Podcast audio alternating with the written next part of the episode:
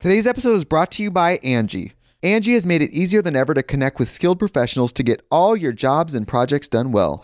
Let me tell you, there's the version of it where you try to do something at home, and then there's a version of it where you have someone help you, you watch them do it the right way, and you go, thank God I didn't try to do that myself. I have fully done things around the home that I think look good, and then a bang in the night, and I wake up to a shelf collapsing, a painting falling off the wall. Like it, I've I've seen it all go south. I own a home, and I can tell you, I know how much work it can take. Whether it's everyday maintenance and repairs or making dream projects a reality, it can be hard just to know where to start. But now all you need to do is Angie that and find a skilled local pro who will deliver the quality and expertise you need. Whatever your home project, big or small, indoor or outdoor, you can Angie that and connect with skilled professionals to get the project done well. Right now, one of my wish lists is I want a bike for my condo in Milwaukee, and I would love to rig it up on a pulley in the ceiling because I have one of those like lofted ceilings. But I'm so scared to try that on my own. Angie has 20 years of home experience and they've combined it with new tools to simplify the whole process.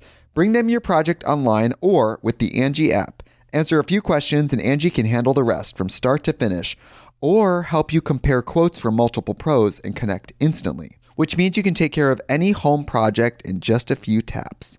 Because when it comes to getting the most out of your home, you can do this when you Angie that. Download the free Angie mobile app today or visit Angie.com. That's A-N-G-I dot com. Another day is here, and you're ready for it. What to wear? Check. Breakfast, lunch, and dinner? Check. Planning for what's next and how to save for it? That's where Bank of America can help. For your financial to-dos, Bank of America has experts ready to help get you closer to your goals. Get started at one of our local financial centers or 24-7 in our mobile banking app. Find a location near you at bankofamerica.com slash talk to us. What would you like the power to do? Mobile banking requires downloading the app and is only available for select devices. Message and data rates may apply. Bank of America and a member FDIC. When you need mealtime inspiration, it's worth shopping Kroger, where you'll find over 30,000 mouthwatering choices that excite your inner foodie. And no matter what tasty choice you make, you'll enjoy our everyday low prices, plus extra ways to save, like digital coupons worth over $600 each week. You can also save up to $1 off per gallon at the pump with fuel points. More savings and more inspiring flavors make shopping Kroger worth it every time. Kroger, fresh for everyone. Fuel restrictions apply. Knockback, the retro and nostalgia podcast, is brought to you by, well, you. If you want to learn how to support our show, go to patreon.com slash laststandmedia.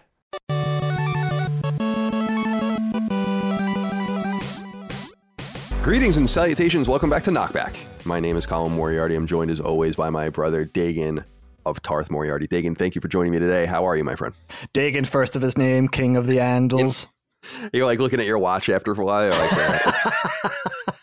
Breaker of Chains. yeah, Bre- Breaker of chains. uh, Um, the Unburnt is my favorite one. That Oh, the say. Unburnt. That's Yeah. another one. That's a cool one. Not the Unsullied. Not the Unsullied. No, they would have lobbed my dick off. I'm quite sullied. Yeah, I'm cool. a little hairy and a little seedy. Dig, how are you, my friend? What's, What's going on? in cooking? life? Oh, nothing. Nothing really. I mean, just It's this, hot that, the other there. It must be really hot down there in VA. huh? 94 right now. It says 94. So I'll be going to the pool after this. In fact, I've been I've been floating around the pool when it when I'm able, and um, I have here the first Game of Thrones book. I don't know if you'll be able to see it because we have degraded quality when we're recording, but um, and I've uh, Look at that here's the bookmark. You're here's almost the done. worn here's the worn Oh. edge of the book, and then yeah, I'm almost done. I have less few, fewer than 100 pages left because there's a there's like pretty large appendices at the end. Oh, cool. okay. Yeah, sure.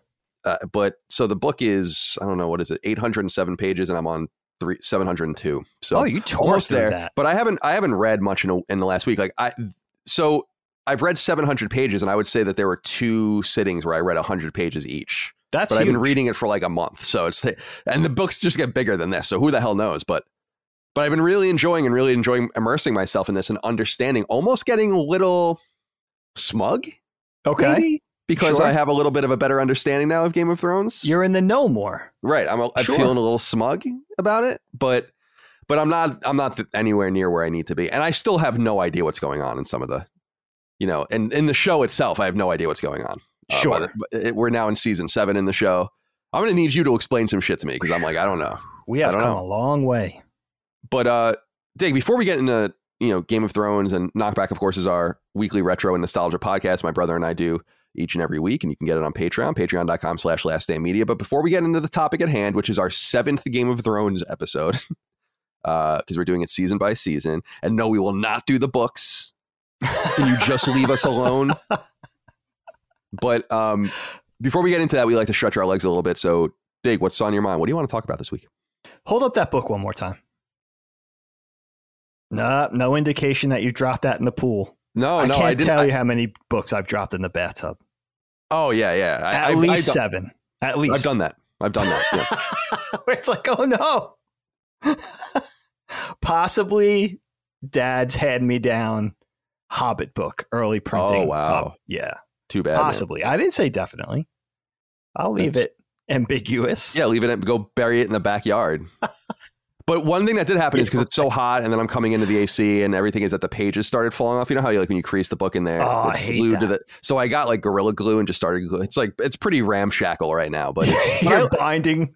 but I like I like a worn book, dude. I I I can't read a paperback book and not destroy it. Like I don't know how else to do it because Yeah. I'm curving it, and I don't know. I, I like that. It's nice. Yeah, you kind of nice. push and pull. That's part of the appeal, my friend. Yeah, yeah. You know, playing into the fantasy thing, this is something I was excited to talk to you about.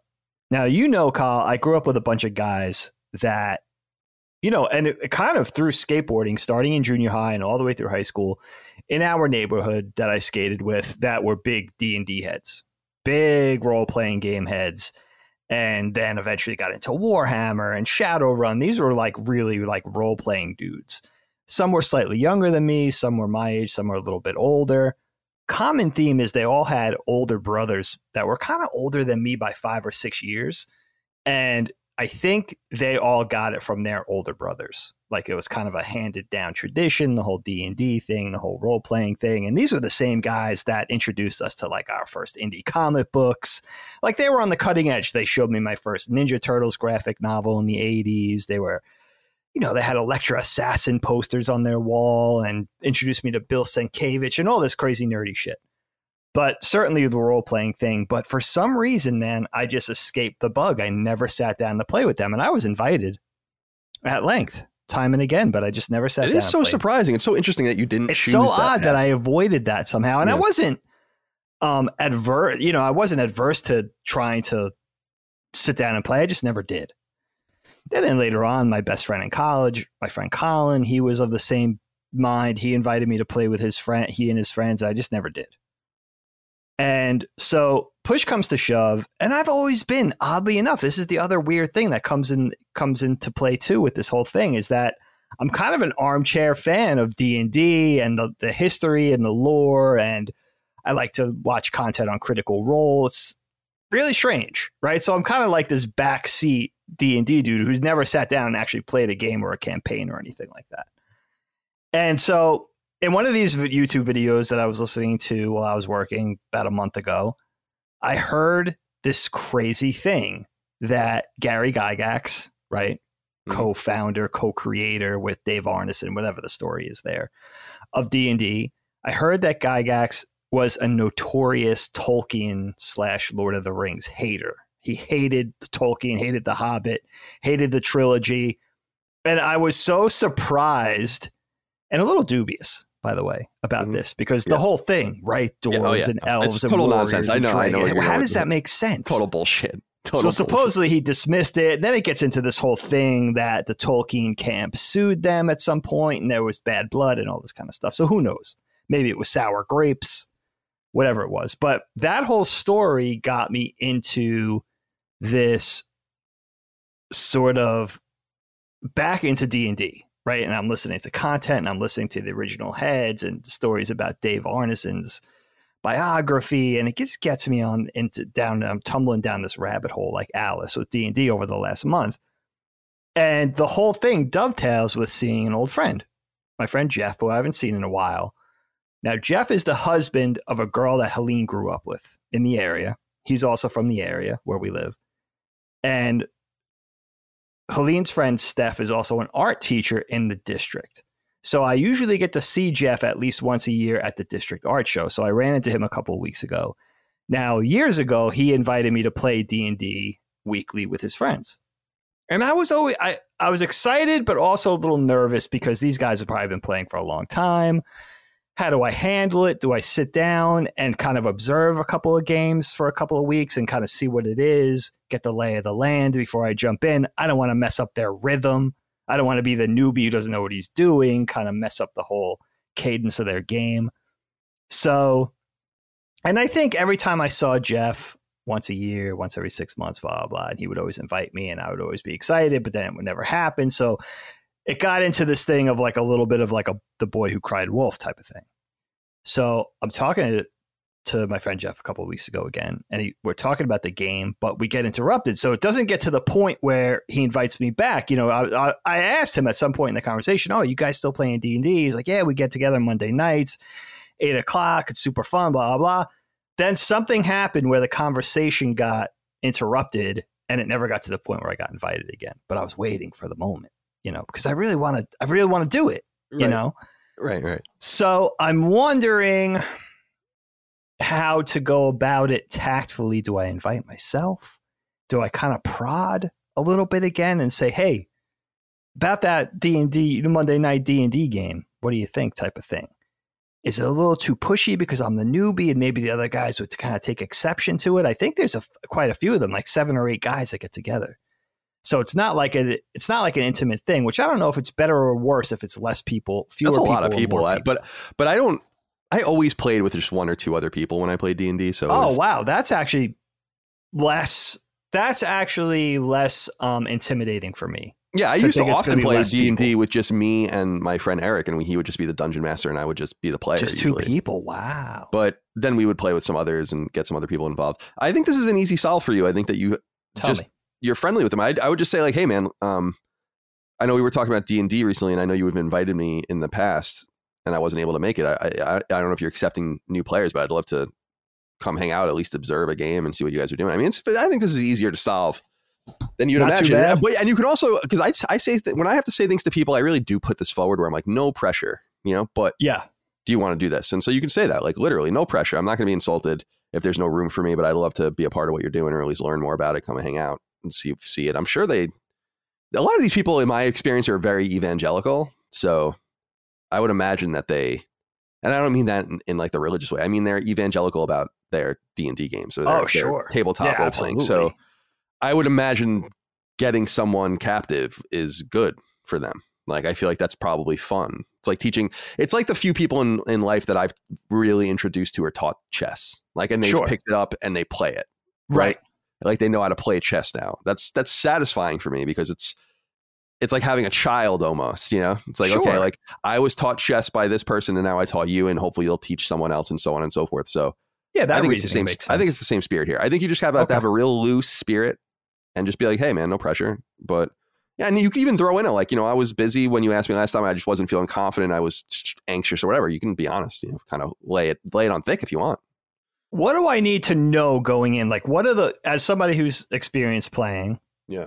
what do I need to know going in? Like, what are those three or four fundamentals that would help me bone up and not be such a dunce and such a, you know, novice? It's so funny you asked this because I was just talking about this with Micah when we were walking the dogs because my nephew, our nephew Declan, email or texted me lately, recently. He was like, "We should get a D and D game going," and I was like, "Yeah, oh, be- what? yeah." He'd, and it was literally just like last week, and I was like, "That's, That's so really funny. that's a fun idea." And I was telling Micah because she didn't know this, and I don't know if you know this. There are different versions of D and D, right? Dungeons Yeah. and Dragons, Advanced Dungeons and Dragons, ADD Right. version two, and so on and so forth. Sure. Now, I played version two or whatever they called it.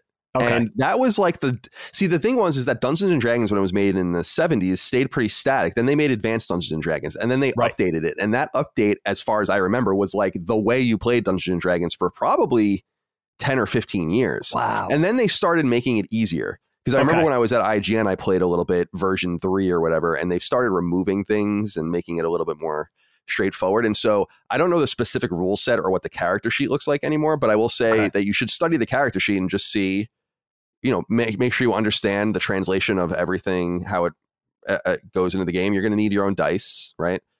Four sided, six sided, eight sided, 10 sided, 12 sided, 20 sided die. Right. Okay. Those are the, the different kinds of dice you're going to want. You probably want multiples of each, especially multiple four sided, six sided, eight sided die, because you sometimes will be rolling like five or six at a time. okay. Um, like for instance, if you're if you have like a an, a magic attack that hits four times and it's and it's four d six, then that means you roll, and that's what it says. Like the attack is four d six. Okay. That's four dice. Four, you know, uh, that's that's four times die six.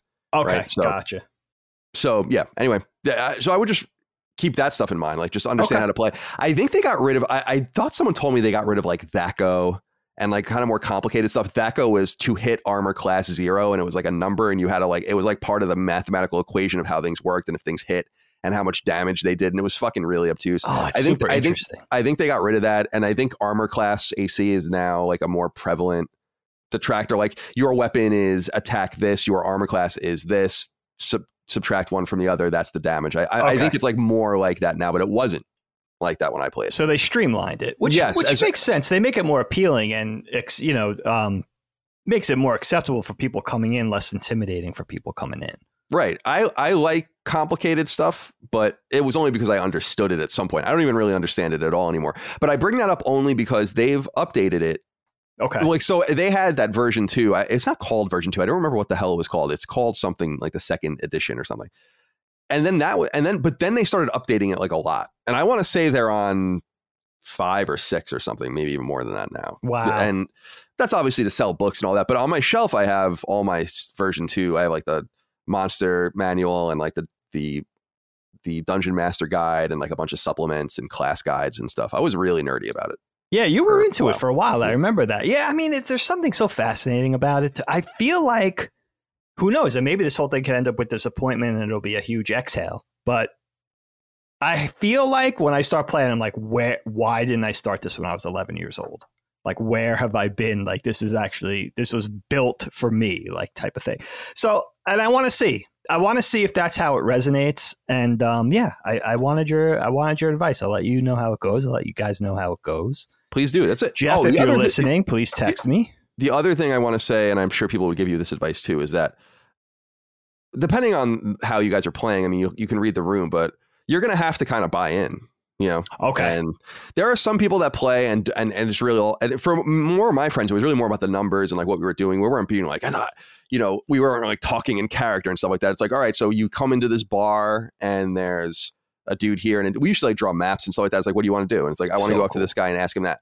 But we didn't do like, excuse me, sir. And like I tap him f- feverishly on the back, and he, tur- you know, I, I didn't, and then I roll to see if how he turns around. We didn't do any of that kind of shit. Okay. But but it was always like there's a role for everything. I think you know that, right? It's like I want to I want to convince him to come with us. It's like, all right, you have to what is your, you know, I don't even know what it would be, like your personality or luck or whatever. And then you have to like roll against that. And like his his stuff. It's cool.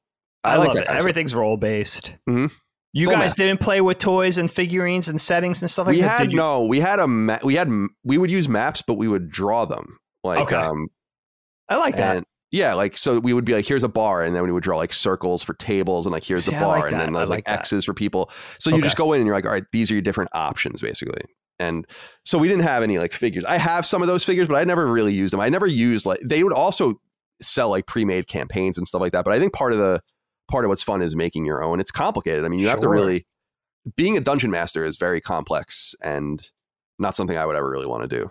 But so I, I give them a lot of credit. It's like a full time job. That's funny. Yeah. See, I could see you being really good at that. Well, I think I would be good at it. I just think I'm too lazy to do it good. You know, do it well. It's it's like a lot of pre- you have to like really get, and you also you have to play with people that appreciate it. Imagine doing all that work and they and no one even appreciates the work you Right. did or whatever. It just But- goes over everybody's head. But yeah, there's it's so funny you brought this up because it was just uh, we were just talking about that. It's um I I love D and D and I used to also play the Star Wars role playing game, which was Mm. awesome. I loved that game. I would think that game was even better than D and D. That was from the late '80s or early '90s. That particular. I set. And remember that. Yeah, I remember I, that being around. I liked that a lot. That was super cool, early Star Wars license stuff. But uh, I later in my life, I got more into wargaming, like just passive Axis and Allies, Shogun type games, Sure. where it's just Sure. army building and manufacture and all that. And you- I like that stuff more. And then I told you, we used to I used to play in this thing called the Kamchatka Cup in in in uh, San Francisco, which was a Risk tournament at this bar. I remember Risk. I remember you with Risk. I love Risk. I absolutely love Risk. Now, Risk is a very simple game, and Yeah. it's almost too simple. It's not. That's why I love Shogun and Axis and Allies and games like that, where it's just way more complicated and you have like units and all this.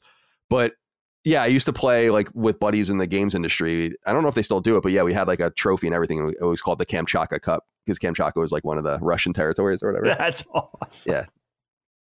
So, yeah, that was good. Oh, so um, I'll be interested to hear more about this, Dig. That's an interesting opening, timely you opening. And by your the way, to your to your point about Gary Gygax, Yeah. I totally agree.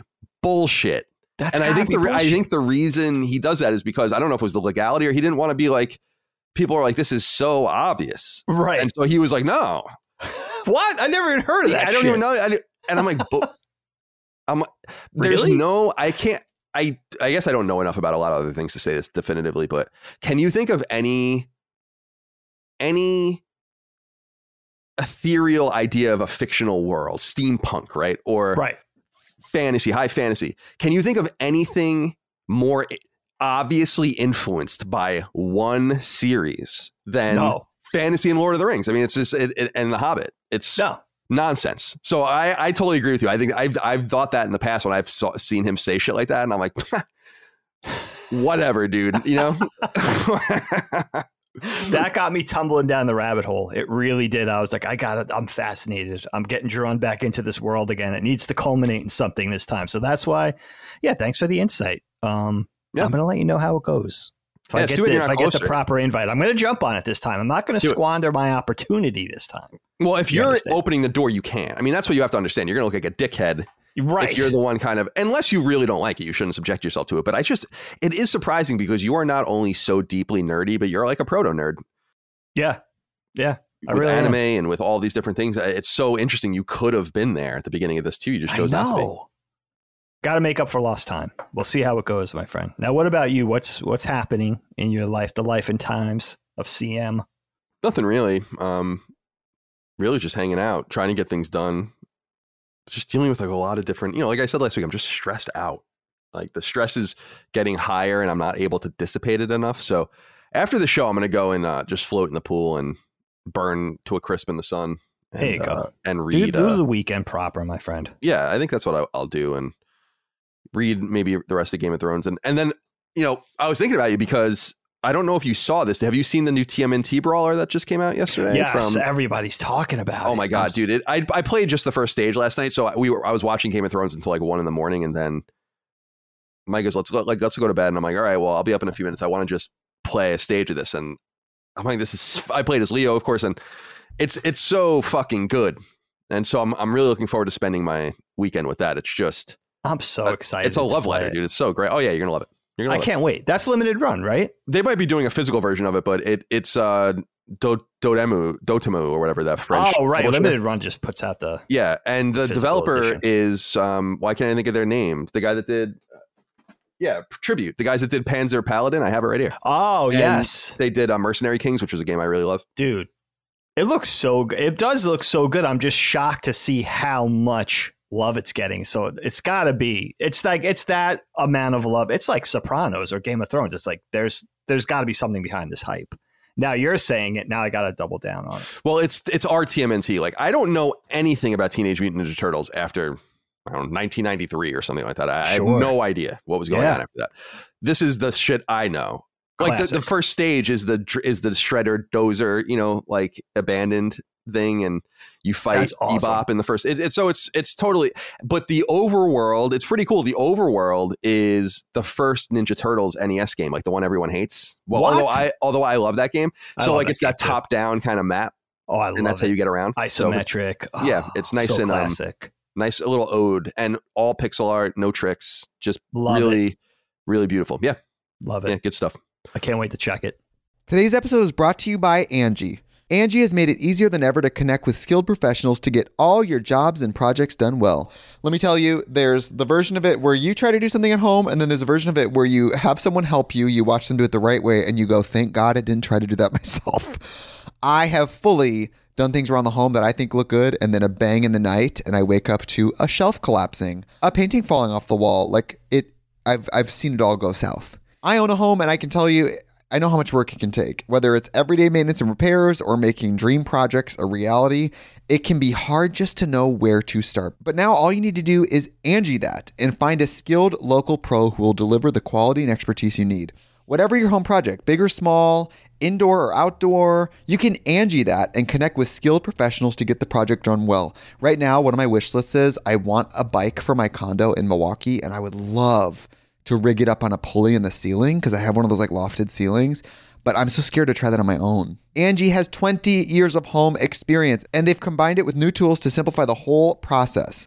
Bring them your project online or with the Angie app. Answer a few questions and Angie can handle the rest from start to finish or help you compare quotes from multiple pros and connect instantly, which means you can take care of any home project in just a few taps. Because when it comes to getting the most out of your home, you can do this when you Angie that. Download the free Angie mobile app today or visit Angie.com. That's A-N-G-I dot com. All right, Dave, let's get into Game of Thrones season seven if we have Here we to. go. And I think we do. Now, I'm curious what you make of it. And I, I will just start with this. Of course, you guys can write into us on Patreon. You know this about different topics. And I wanted to start with this because what I've really been trying to do with this season and the next season, I know there's so many notes and, and pieces of interest and interviews and all this about these seasons. I know I've heard some things about the way the actors felt about these seasons. Apparently, they didn't like them.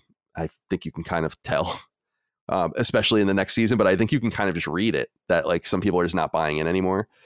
And I know that there's a lot of production drama about the guys that were running the show wanting to be done with it. Of course, we're far surpassing the subject or the the uh, the material that they were they were focusing on from the the five books that were released. Good So point. we are well advanced of the intent of the books, and I know that they were told what these things happen. You can tell it's like a series of bullet points because that's what the show feels like now. It feels like a series of vignettes, and you can tell that George Martin sat with them and said, like, this is these are the things that happen in whatever the fuck the book's called, Song of Spring, or I don't know what it is. And it's like, okay, we'll just do all of that. We'll do it in seven episodes, and none of it will make any sense. That's kind of the way I, I, I felt about it. And so Walker Simmons wrote into us and said, Jon Snow is one of my favorite characters in the show. And after the amazing conclusion to his resurrection arc at the Battle of the Bastards, I feel like the writers didn't know what to do with him. This is a Mm. problem I have with a lot with choices in season seven. While not as bad as season eight, this is where a lot of fans noticed a lot of strange choices by the writers and pace that felt extremely rushed. Almost like the showrunners just wanted to be done with the show and didn't know what to do because they ran out of source material. Do you guys agree that this season is a noticeable step down in quality? What parts felt rushed or out of place to you?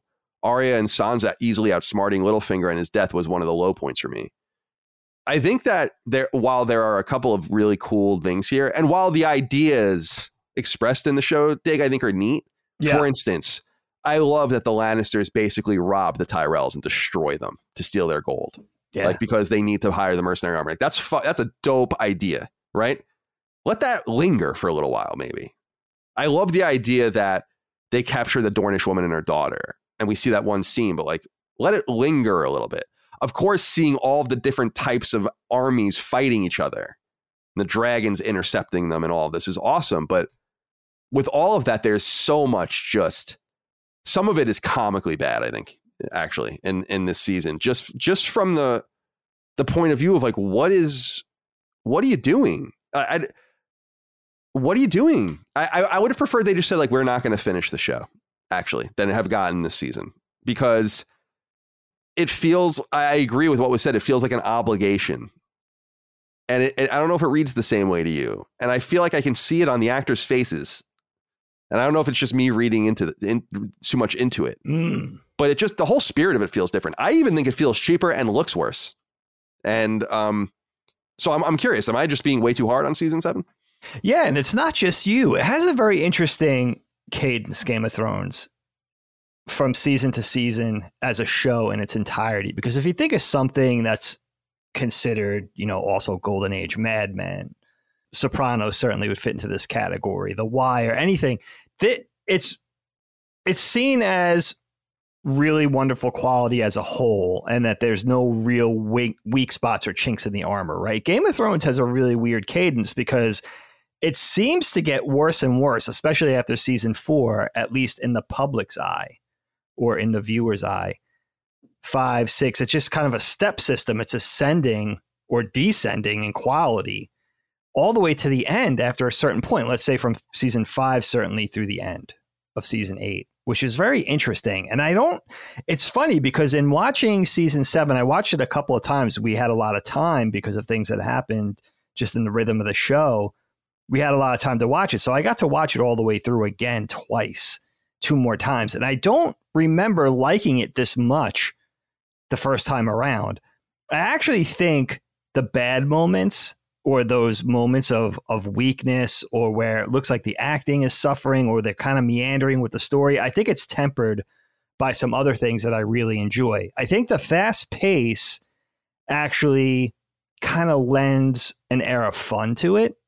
Characters are kind of coming together now, especially the people that undertake the quest north of the wall to kind of seek out the army of the dead. You know, you have Tormund and Jorah and Jon Snow and Thoros and Beric. They're all coming and and Gendry all together, kind of undertaking this quest. I think there's an air of fun in the show that I didn't really recognize in my initial viewings that I kind of really enjoyed this time. And it's funny because when you when you know something is considered poor and you know a specific season of a specific show isn't highly regarded, I'm kind of sitting there and trying to replicate those emotions, right? I'm like, why why am I enjoying this? Everybody thinks this is so horrid. What am I getting out of it that these people weren't seeing or what am I not seeing that these people were right about, you know? And I have to say, I actually kind of enjoyed the ride with season 7, but I could see where the criticism comes from. I think what you have and where it kind of lands in season seven is you have all these characters.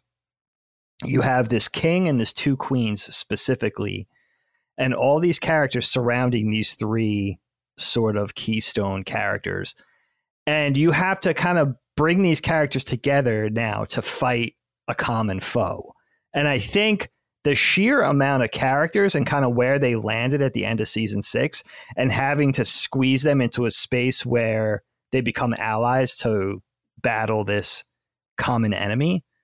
I think that's really difficult to pull off. And they don't have a lot of time to do it, especially in giving them less episodes as was typical in the series. Seven episodes. Now, some of the episodes are longer. They cheated to an hour 10, an hour 15. Yeah, the last whatever. one I think is an hour and a half.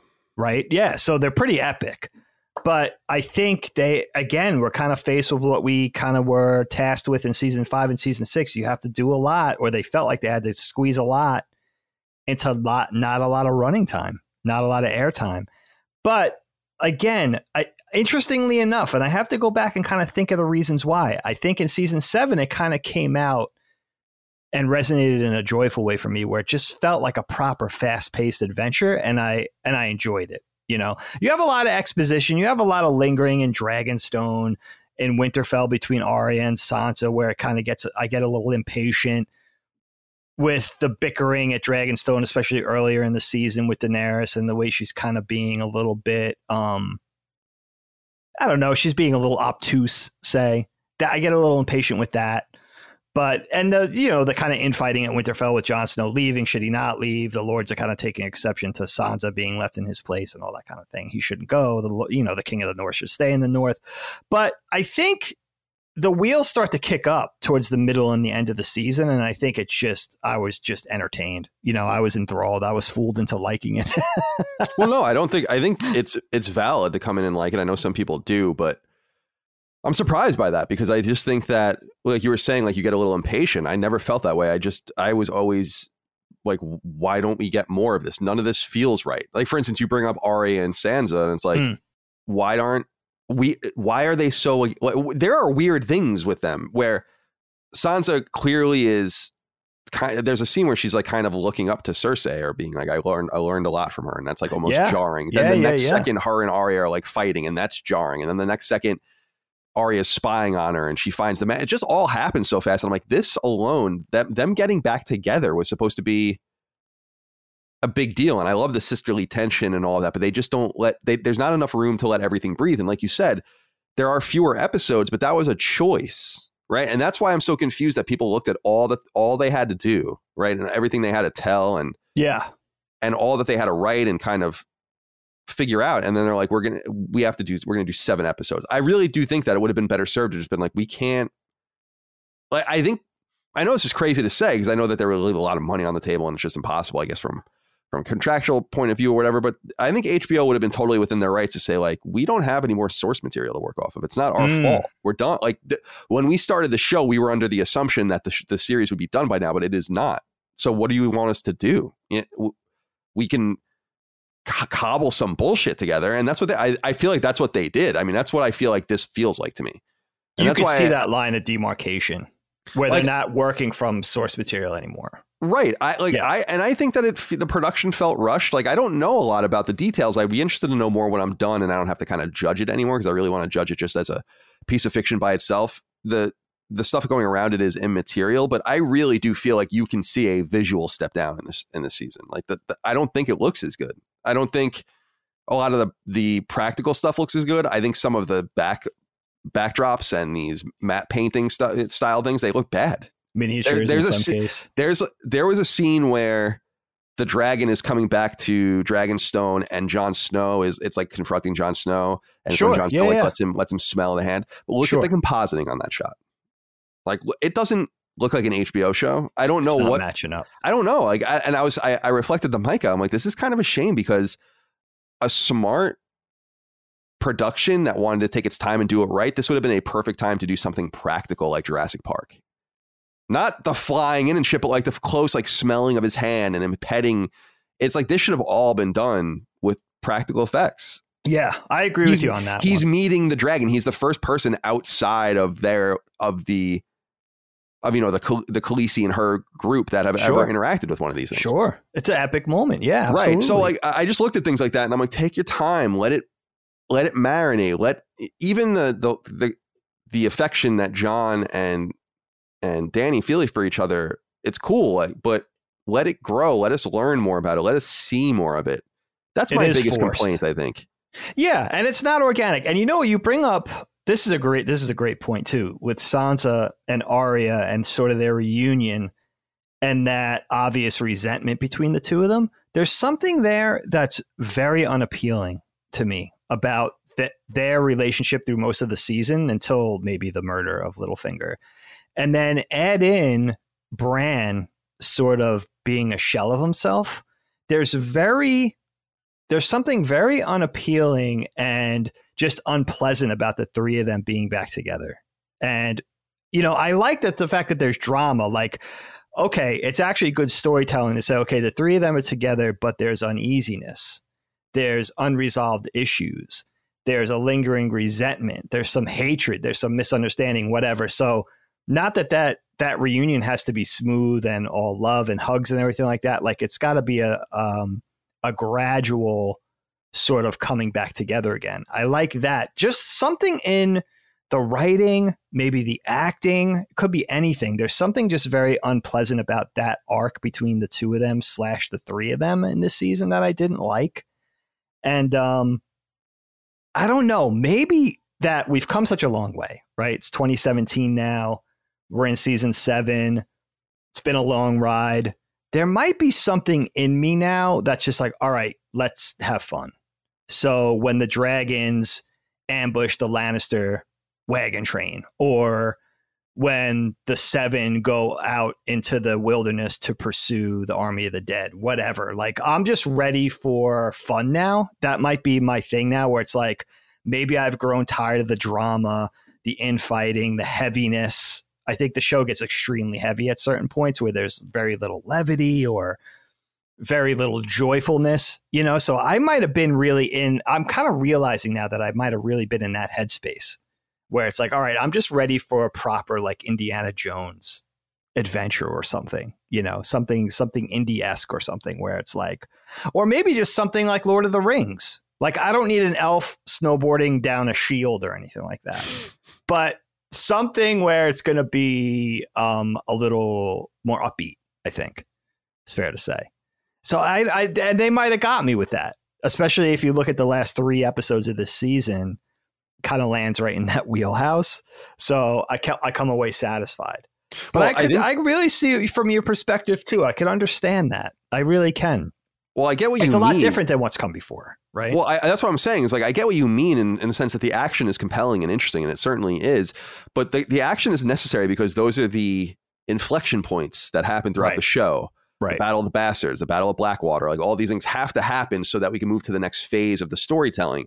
But for me, it's like okay, you you get through these battles, but then the next phase of the storytelling doesn't happen. It's just like okay, now it's to the next ma- major event. It's like That's okay, but good what about we earn those moments in Game of Thrones, and it's important. And I, again, I was talking about the quote unquote smugness. I don't really mean that, but having read the the first book now, pretty much all the way through, this meticulous level of storytelling doesn't come through in the show from the very beginning compared to the book. And so by this point, it's kind of sad that I'm not saying the books are better. I don't know enough about them to, to know that or not. And I don't think it matters if the books exist or not. All I'm saying is that there's a clear parallel between the books existing, the story being written by George Martin, not on the back of a napkin or in bullet points or in vignettes. And they were able to copy that and make that into some compelling television because they were able to focus on what they were good at and he was able to focus on what he was good at. He'll Sure. deliver the story. You guys will adapt it for the screen.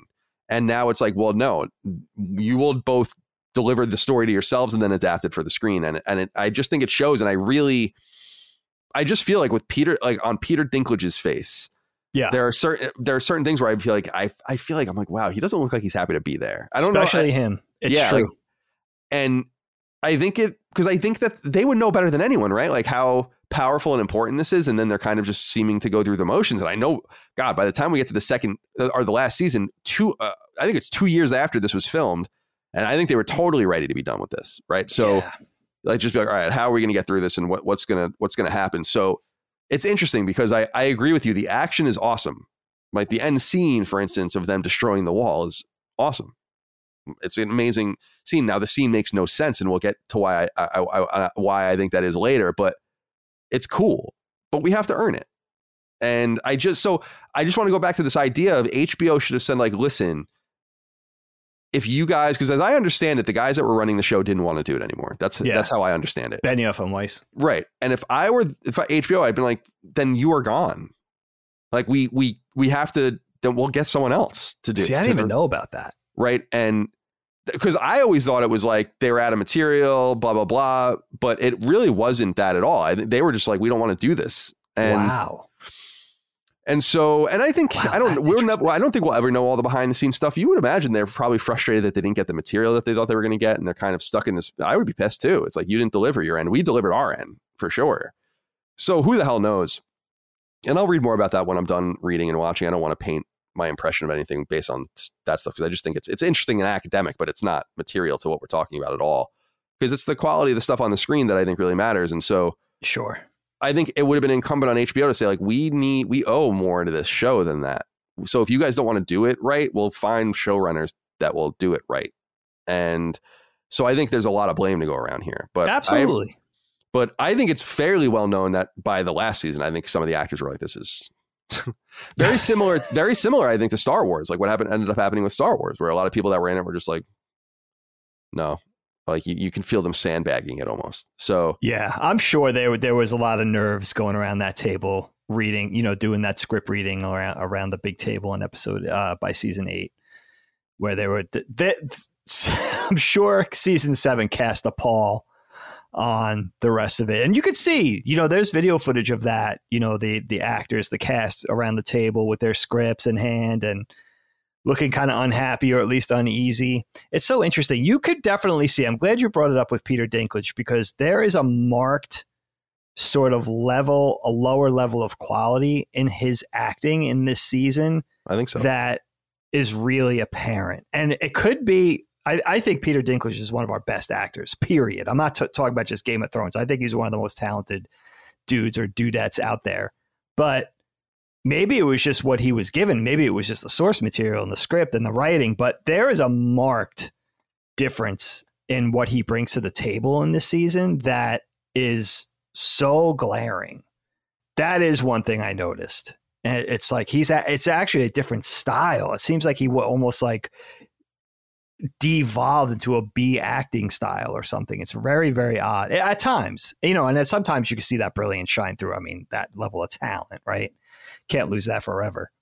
But yeah, it's so interesting. It, it, really that that was interesting for me. Well, I think like guys like Nikolaj Coster-Waldau and stuff like I think he brings it the whole season. I think he's wonderful. I think Jaime is like a great character in this season. I think, or at least maybe not what he's given, but at least his performance on screen and what he's dealing with with you know Euron coming in and the constant infighting with Cersei and everything like that. I think he's really good. So, and you know, same for Lena Headey. You know, I think she's great too.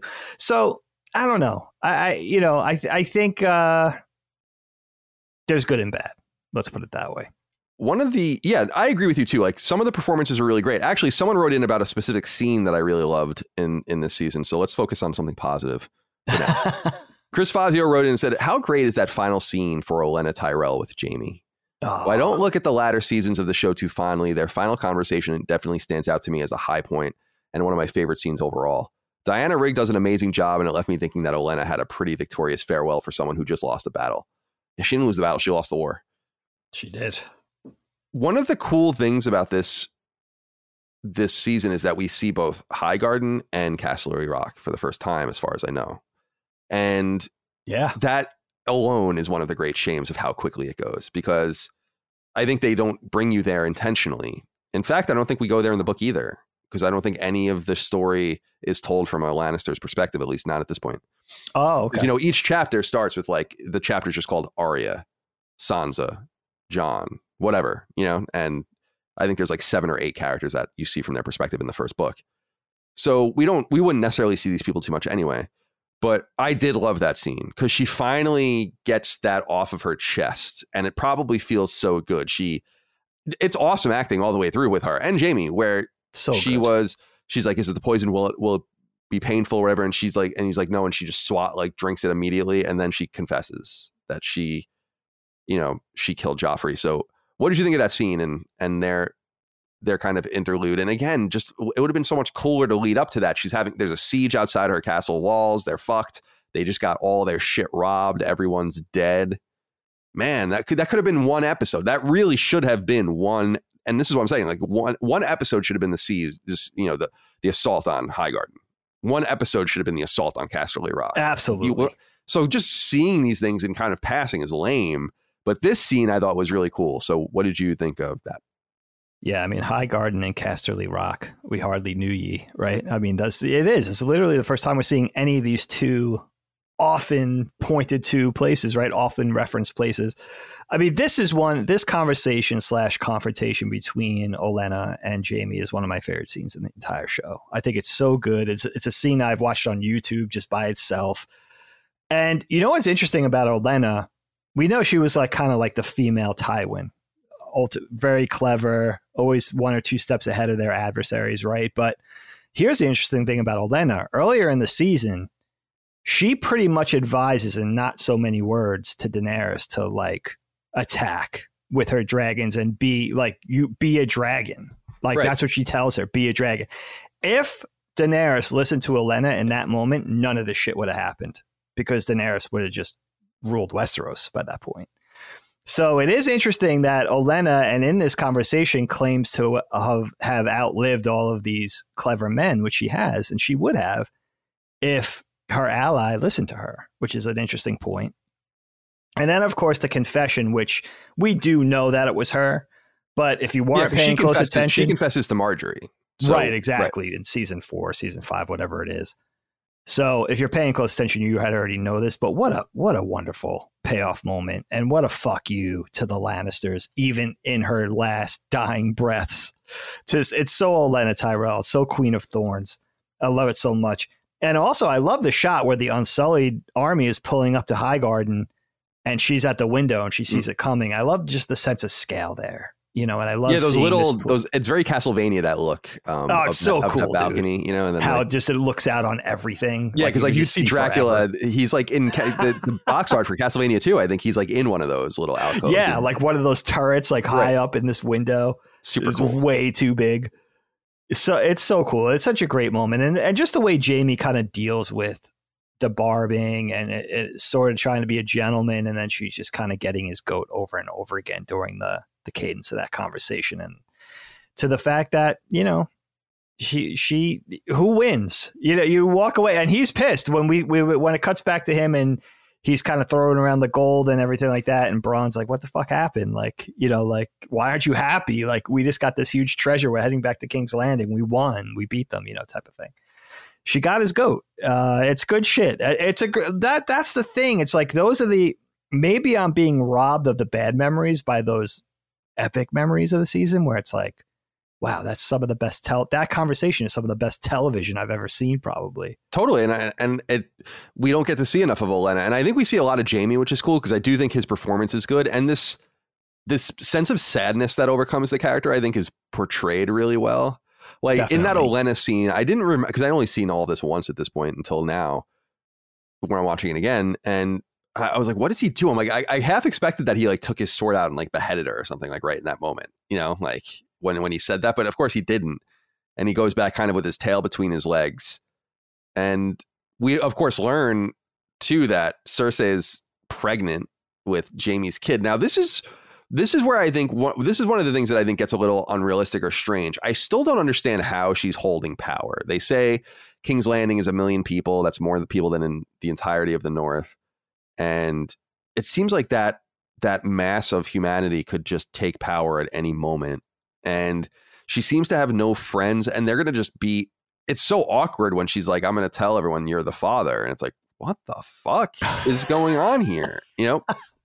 But I, I, don't understand what is happening here. How did Cer- it's almost too convenient like cersei becoming queen. I, again they should have spent more time on that. That's a real seizure of power and that that coup as it were would have been an interesting thing to have witnessed in and of itself and so I just, I'm, you're almost left shocked because she's so great. She's such a great character. She's a horrible person, obviously, but a great character. She really compelling is. to watch. Totally the the central antagonist. A lot of awkward embracing of incest and all of that with her and Jaime, But I love how cutthroat she has, and I how, how cutthroat she is, and I do love the subtlety of everyone's armor changing during the season. I don't know if you noticed that, which I really dig. I like that as well, where everyone just starts wearing black armor. like, so cool. It's really cool. And the mountain, I think, is be. I, I don't remember what hap- ends up happening with him. I know he dies, as I remember in the next season, but he seems to be crazier and crazier under the mask. Like it, compared to like when he first was revived. I don't know if that's intentional, but he seems yeah, to be less and less human. And, right, exactly. Yeah, and I do yeah. love the scene where the hound goes up to him and he's like, "What have they done to you?" So good. Whatever. Yeah, it's it's it's really interesting. So anyway, what did you think about? Since we talked about Jaime, what did you think about Cersei and everything going on in King's Landing? Qyburn, who I still think is one of the coolest characters. I, I do like that character so much, and I wish we got more of him. I like when he picks up the hand of the so of, like he's super like everyone's horrified and he's like walking towards it because he's so genuinely curious. interested. Yeah, it's it's cool as hell. So what? Yeah, let's let's focus on King's Landing and that kind of sect of the Lannisters. Anything to say about them? Yeah, Qyburn and the mad scientist, right? Cersei, it is interesting because you can see with the death of Tywin seasons ago at this point that the, the power vacuum at that left, and then the Faith Militant coming in and Cersei getting the upper hand and finding her way to, you know, talk about a survivor, right? She always finds a way to win. Then the Sept explosion. I guess anybody, with the exception of Olenna, who was going to be a threat to Cersei, died in that terrorist attack at the Sept in King's Landing, right? So that kind of left her in power. And I guess it's also kind of a play or a nod to the fact of what they often say, especially in this season, that Cersei rules by fear. She still has her army. She's still known. She's got that reputation. She's got that murderous reputation. She's ba- basically ruling by fear at this point, kind of a figurehead but she still ha- maintains that kind of level of power. And I do like the fact that now with the absence of people like Tywin that they could say like we're just going to live out in the open now. Like yes we have this incest disgusting incestuous relationship but we're going to kind of rule as king and queen and we're just going to let everybody know and we're going to kind of air it out and everybody's just going to have to deal with it kind of and being unapologetic about it like we're sick of I'm sick of hiding. We're just going to kind of be out in the open with it now that's interest. That was an interesting change. And even Jaime was taken aback by that, of course, right? But what's interesting is that she she's always eh, what something that occurred to me in the course of the season was like, all right, why Cersei's kind of on top. She doesn't seem cowed by Daenerys and her two armies and her fleet and her three dragons. She doesn't seem cowed by this new king in the north. And she, the only one she seems really beholden to is this Braavosi Iron Bank. But what's going on with the Iron Bank on one hand? Because what if Cersei and Jaime just said fuck and King, you know, the Lannisters just said fuck you, we're not going to give you the money back. What are they going to do about it? Presumably you know I mean? they have some sort of and presumably again in the books, Yeah. You would know more we would learn more about this because we do get a little bit of taste of, taste of them when we go when the Tyrells go there. Remember Right. that weird Tyrell dude goes there, the, the Right, right. father. And, And- so you assume they have their own military, like their own pro- there too, right? Uh, Davos and um, Stannis. Right, exactly. Right? Yeah, right. Because they were going to to sniff things out. I actually like the whole Iron Bank thing. Again, it's just we need more information, and I assume that it's in the books or will be in the books, depending on where you are in the story. Right. Because yes, they, it's cool that there's just this whole corporate entity, and and exploring that kind of dispassionately, especially how they play up the fact that like none of them are the leaders. Like you don't even know who the head of the Iron Bank is. right. You see different people, and they it's a all say shadowy Right. it's cool. And how do they enforce? You know what right, I mean? and that's Like- what I'm saying. I'm, they must have some sort of military, like they must be some sort of like Shinra, you know, uh, Right. in some way where they're a corporation with a private military, or or or the, or the money to hire one. You know, they have all the money and all the gold wrapped up, and they they have their fingers in every every pie, so they can probably just do what they need to do. But they should explore that more. I like that that connection. And again, I like the So idea of the Lannisters saying like the only way we get the Iron Bank. See, you could you could see that George Martin went to them and said like there's going to be there's so one of the plot points is that the Iron Bank comes and seeks the money that they're owed because they do play up in the previous seasons that the gold the Lannister gold mines are empty and that they've out you know they're they're 20 what are they 20 million dragon gold dragons in in uh debt or something insane like that and so right. Something insane. so he goes to them like they're going to come and seek their money, and so the Lannisters turn the tables on the Tyrells who have money and steal it from them, and they eliminate the house. But I assume that it doesn't happen in one episode, you know, in the in the show, and so hopefully we would get a little bit more of a of a vision of why the Lannisters feel it is so urgent to pay the bank back sure. because you're right in the sense that what they could have easily done is said like we'll hire because what ends up happening is that the they the Iron Bank on their behalf hires the Golden Company, a mercenary band, right? Right. And they did that because they settled their debts with them.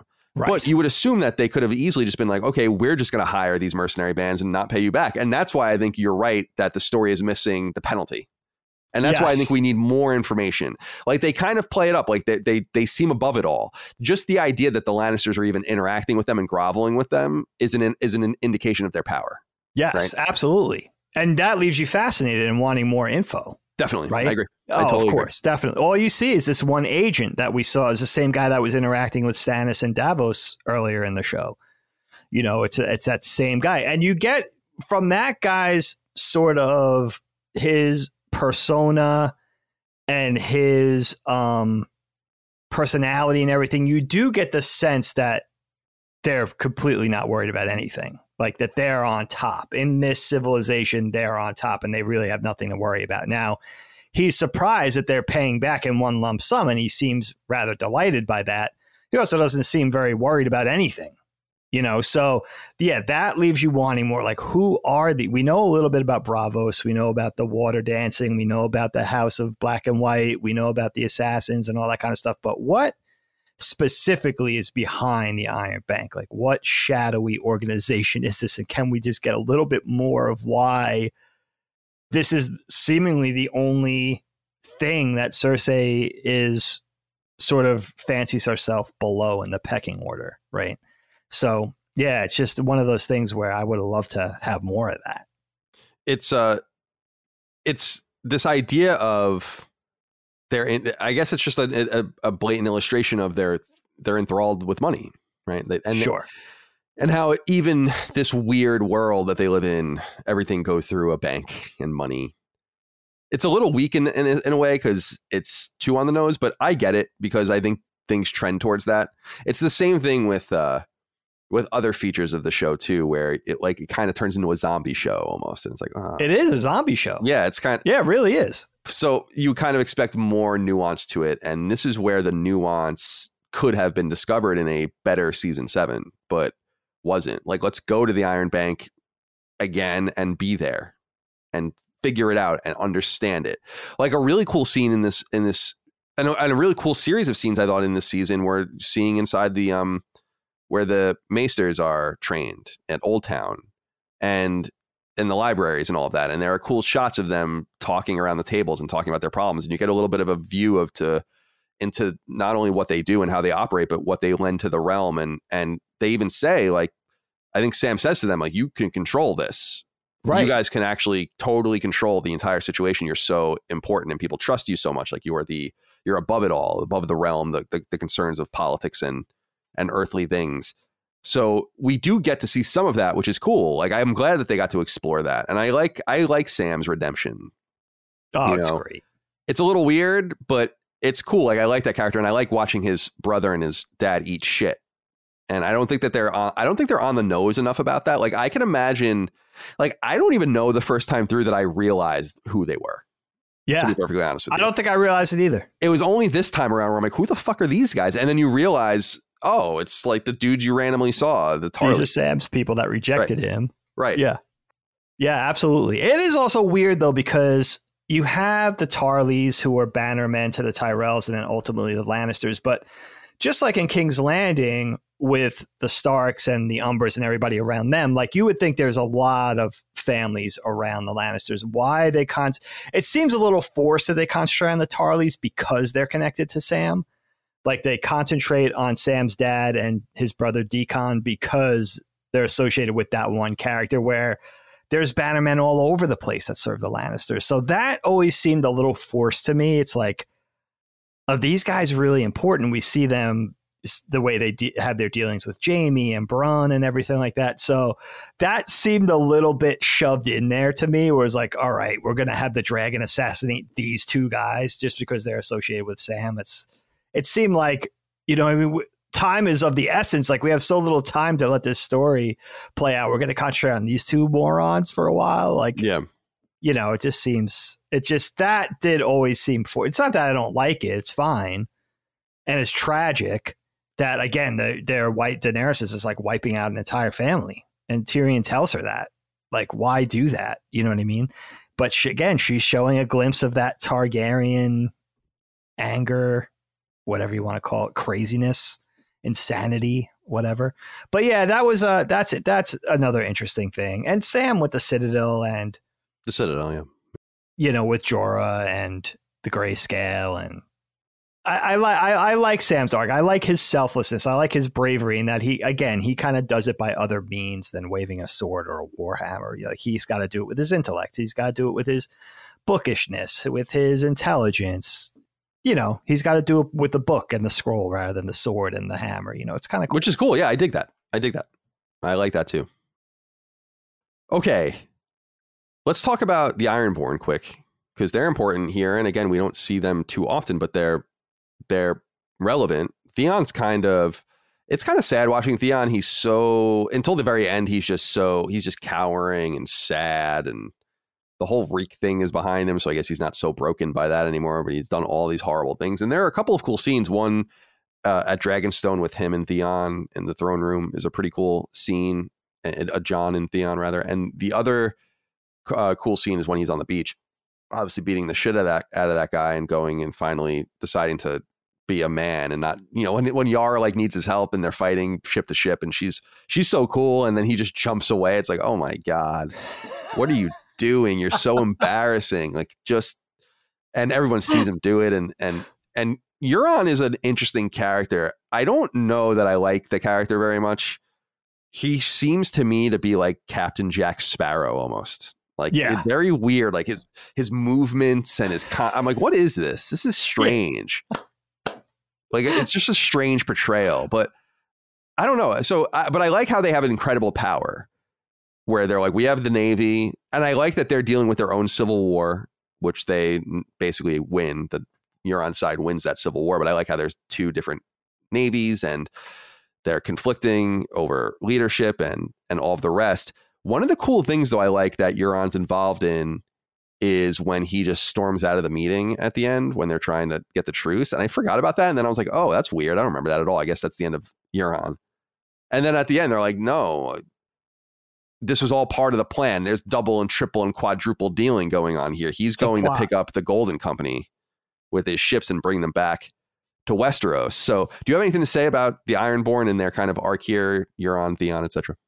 Yeah, Euron's interesting, right? He's like a pirate mashed up with 1970s Mick Jagger or something. Yeah, You it's know, he's very got weird. That Jimmy Page rock star pirate thing. I think he did that. That motion was perfect. Like he's just he's interesting. But you know what I like about it? It's an interesting portrayal of a pirate.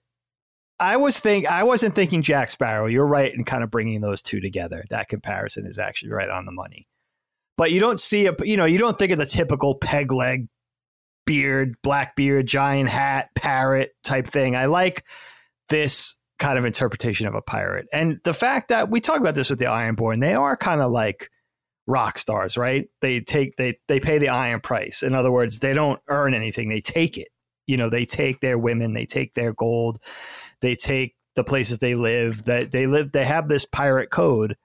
And now you have the Ironborn kind of broken in two because you have Euron who's in command of the most of the Ironborn, and then you have Yara who's kind of the rebellion the smaller fleet, the the breakaway sort of whatever you want to call it, fragmented part of the Ironborn. That's kind of there's some infighting going on there. But Euron drawing up with Cersei is interesting because Cersei can you you you initially think okay she's going to have control of the seas, the fourteen seas, right? That's clever. But then that whole plot with him going to pick up the gold company from Essos and making it look like he's turning tail and running you know, again, Cersei's always got a plan. And I love the bad blood between Jaime and Euron because Euron says he's doing it for one reason. He's doing it so he can marry Cersei. And Cersei, in not so many words, agrees to that as long as he proves his worth. Totally. And he does. And Jaime's got to endure this whole thing, you know? And you kind of feel bad for Jaime until you realize, well, that's her brother. You I, know, yeah, I was to say, imagine enduring the horror of your sister marrying another man. for Jaime, this is worst nightmare, you know? Then you realize, oh shit, then it kind of reminds you again, and you get rolling again with the whole incest thing, which It is, is, crazy. it, is, it always does check you. Like that is It one of the cool parts of the plot is it always checks you. it's like, unrelenting. don't too crazy because don't feel too bad for Jaime. He's fucking his Right. sister. He's Yeah. sick. Right. And Don't they're feel too bad sick. What's happening here is sick, you know? No, with that with that love triangle, you almost feel bad for Brienne. Like when he just walks by her in that one scene, it's pretty pretty sad. Absolutely, dude. But how Yeah. much how much uh, what's his name loves her? The uh the the wild man with a Oh, wild Tormund. Tor- Tormund, yeah. Oh, it's so great. It's so would- funny. He, he's talking Oh. about how they're gonna make like gigantic babies together and shit like that. What a what a wonderful character. He's awesome. And Theon, dude, right? As soon as he whisks, he short, short of whatever, right? He proves his quality. Whisks Sansa out of Winterfell to save her from Ramsay. And it looks like, you know, Theon is reborn, right? And then in that moment where they have to fight Euron and the invading fleet, and he, again, he jumps overboard. He runs, he flees. He's a coward. It's, he's not broken of that sort of reek yet it's like it was a it was a harsh reminder of Theon is not. Jon spares him on the beach. He says the only reason I'm letting you live is because you helped Sansa, basically, or I would kill you right here. And then, of course, he has that conversation with Jon where he says, "I have to go and help Yara because she's the only one that helped me in the past." But and then you're hoping, and then he, of course, as you said, he has the fight. He has the fist fight with the Ironborn captain on the beach, and I love that moment too because it reminds you how fickle the Ironborn are because they're following this nameless captain until Theon gets the upper hand on him and beats the crap out of him, and then they're following Theon. It happens in the space of three minutes. Whereas, like, they were ready to kick Theon to the curb. Now he's their champion again. Yeah, they had a plan. They were going to go well because they were going to go and and reave or whatever, and and uh, they and hide right and, And right up. exactly right and, from um, the from the dead. right. The Ironborn have like a huge advantage actually, and in this situation, which is why it's so funny that Euron still agrees to help. Like you would that would make sense. to Be like, fuck this shit, I'm out. And he really wants Cersei. But they do reiterate, or at least in that conversation with this nameless captain and Theon, they reiterate that like they're like we're gonna go and just take this island, rape the women, take the wives, you know, kill all the men. And Theon says like we're not doing that anymore. And so they they are still at least that sect is still committed.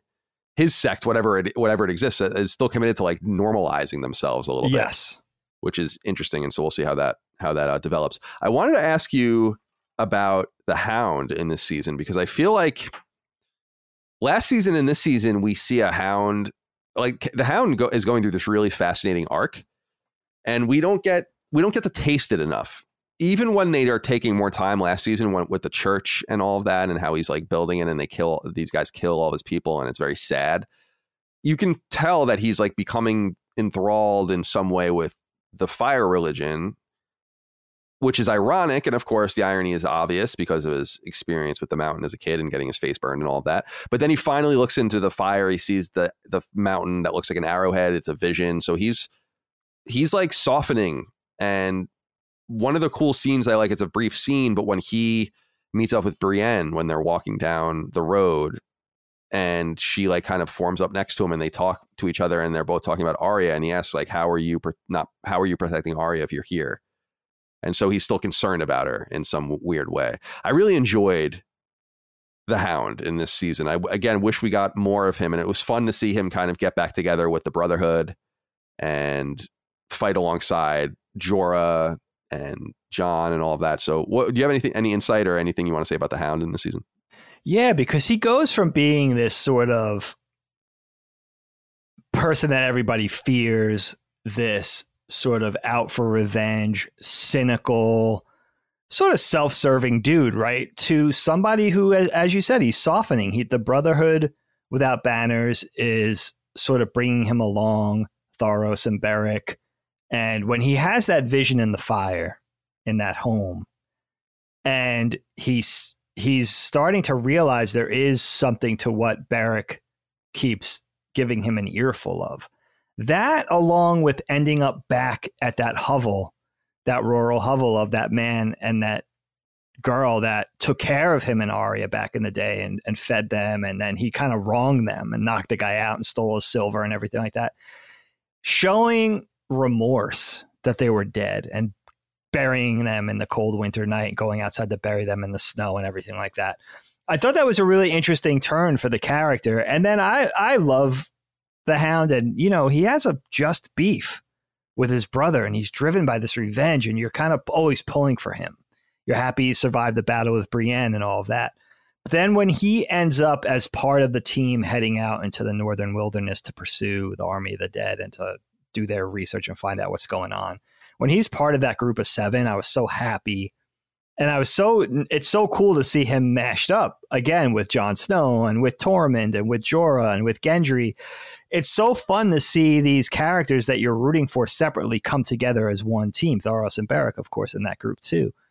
I, I love that. I, I just think it's so cool to see these seven heroes come together, and I just really enjoyed the hell out of that. And I love seeing the Hound as sort of part of that, and seeing this seemingly for almost the entire ride so far, this sort of independent unit, this mercenary, this cutthroat off on his own, see him as part of a team was really satisfying. And see him as an essential part of this team was really, really cool. And, you know, even the way he argues with Tormund and the way he uh, argues with Thoros, it's, it's, it's fun because you kind of see him changing and having to operate as part of a unit. It's really neat. I loved it.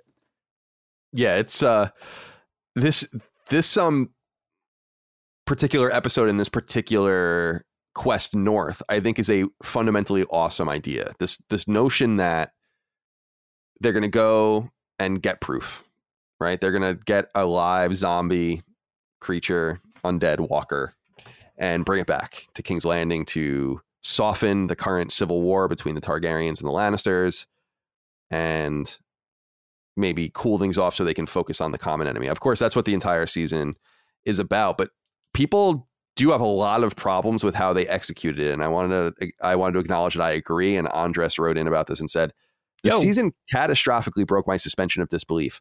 The Mm. groundedness that the show once had is gone. In the showdown on the lake, you're telling me Gendry was able to run back to the wall, send a raven to Dragonstone across a continent, and Dany was able to then reach Jon and his party beyond the wall in time to save them. Are you kidding me? these distances that used to take days and weeks to travel in early seasons. I agree that the whole execution of this, like this, this trek north should have been done as soon as possible in the season and then dragged as far into the season as possible so that you got a better feeling for the scale and the scope of what they were doing so that more time was taken and all of that. And what they what the the time they do spend on that makes the distances seem huge. So yeah, Gendry's just running like an old Roman messenger all the way back to the wall, and they do get this help. It is a little weird. They do try to indicate that a lot of time passes, right? They're getting tired on that little island during the fight. The water is freezing and reconstituting Yeah. into, into ice again. So they do indicate that some time passes. But did you have any problem with the rapidity of that section? Because it is cool watching the fire sword come back out. I love it. All that different stuff. But and we we lost some people, um, including Thoros and others during that fight Yeah, sure. but I I enjoy it. I like the whole idea of just trying to get one of them alive and bringing them back. But do you like the way it was executed? Yeah, you're absolutely right. And Andres is right. Like th- this could have been dragged out for an entire season. It's worth that. These are the characters that we're waiting to come together as a team and see what they're capable of. And I, I love the fun of trying to capture uh, a living white or a, one of the dead to, to kind of sell it as this is the reason why we have to come together as a as a unit in Westeros and fight this thing, this common enemy. I love the idea. It's super fun. It's it's just a really fun entertaining idea, but it does happen really quick. And you are left with the thought when Daenerys shows up with the dragons and helps them when they're stranded on that little ice island. It's like, wow, how how fast did this possibly? How fast can a dragon fly? This is insanity. And I think, as far as time passing goes, Kyle, they definitely indicate that they it was overnight but i thought that was it. I thought they just you know maybe one night passed because they fall they fall asleep on that little on that little archipelago. And then you know they're they're concerned that the ice is going to harden so that the the dead could sort of get closer you know? And of course it does freeze over and we find out when the hound throws that rock and the ice doesn't break. It's good stuff. But again yeah very rushed it happens very quickly. By the time they let Thoros and Beric and the Hound out of that cell and head out, they find that little that little raiding party of the dead. Right? They kind of assassinate them, capture the one zombie. Gendry gets back to the wall, and they're kind of marooned on that little island. I think that might all be one episode Yeah, I think it is. maybe two tops. You know, maybe it takes the the the better part, the better meat of two episodes. But that and all the way through the rescue, the Daenerys rescue and Viserion dying. There's one dragon dying. Mhm. So yeah, very very quick. I mean, it doesn't make it less entertaining. I think it's really I think it's a lot of fun. But yeah, that's the kind of stuff draw it out. You know, tease it out and expand it. It's worth it. The characters are worth it especially the characters. That's the big tragedy, I think, in rushing it or not using your time wisely, maybe lingering on things that would have been, it would have been better served to linger on these things and this campaign in the North. More so is that that's the big tragedy left in the wake, I think, is the characters. The characters are worth more than that. These are wonderful characters that we've grown to love and root for over the course of the better part of seven seasons. So I think that's what's really that's the biggest mistake I think in the whole thing is just not respecting the characters. They're worth more than that. These are wonder. I mean, these are some of the best characters on television. You know, Yeah, I agree. I agree. And I'm glad you brought up the dragon because um, Mr. Hollywood wrote in about this and said, Hey, fellas, very curious for your thoughts on the season. I'm pretty ambivalent about it personally. There are some great moments, but I think it's largely overshadowed by the many lackluster or outright dumb moments throughout the season and the final season that follows. The, in my opinion, harebrained scheme to travel thousands of miles to retrieve a White Walker to show Cersei, while making a point about the urgency of the entire situation only for it to have no effect whatsoever other than a dragon joining the army of the dead is really representative of the drop in writing quality that we see much more so in season eight. It's a decision I judge way more harshly in hindsight than during my initial viewing. What did you think about the dragon joining the undead army? I love this idea. I think this is a fucking solid, rock solid idea. Again, not executed very well, but I love how, even though I think the design, and I've said it from the very beginning, I think the designs of the White Walkers, specifically like the White Walker generals, are kind of lame. But watching them like just silently hand one to another like one of these spears and then they just walk and they just It makes this weird, almost TIE fighter like noise when it flies through the air and it takes the dragon out and he just falls through the ice. And originally you're just like, holy shit, they just took out it's like taking out an aircraft carrier in World War II or something. It's like you just did massive damage to your enemy. That's but I remember at the time being like, oh shit. I never thought twice about it. It's like, oh, the dragon's dead. But then they somehow hooks chains onto it underwater. I have no idea how they they did that considering the water I thought was deadly for the zombies. So it doesn't make a whole lot of sense. But they get it out, and I love how it turns into an undead dragon. I think that's super neat and surprising. I think it raises a major plot hole, and I will talk about that later. But what do you think about the idea of this? Un- well, not only losing one of the dragons and what that means to them, but also the undead dragon kind of coming and bolstering their enemies. The Night King is fucking terrifying. I don't know how I feel about the Army of the Dead as a whole. I think the undead horses are particularly creepy Yes, for some reason. I think just the image of their hollow faces and all of that kind of stuff. Yeah, there's something about, and you know, uh, they do a good job, I think, of making the army look creepy. You have the undead giants, the glowing blue eyes. You saw the undead their fight with the undead polar bear earlier in the thing, or whatever kind of terrifying D and D bear that was earlier in the sh- earlier the season.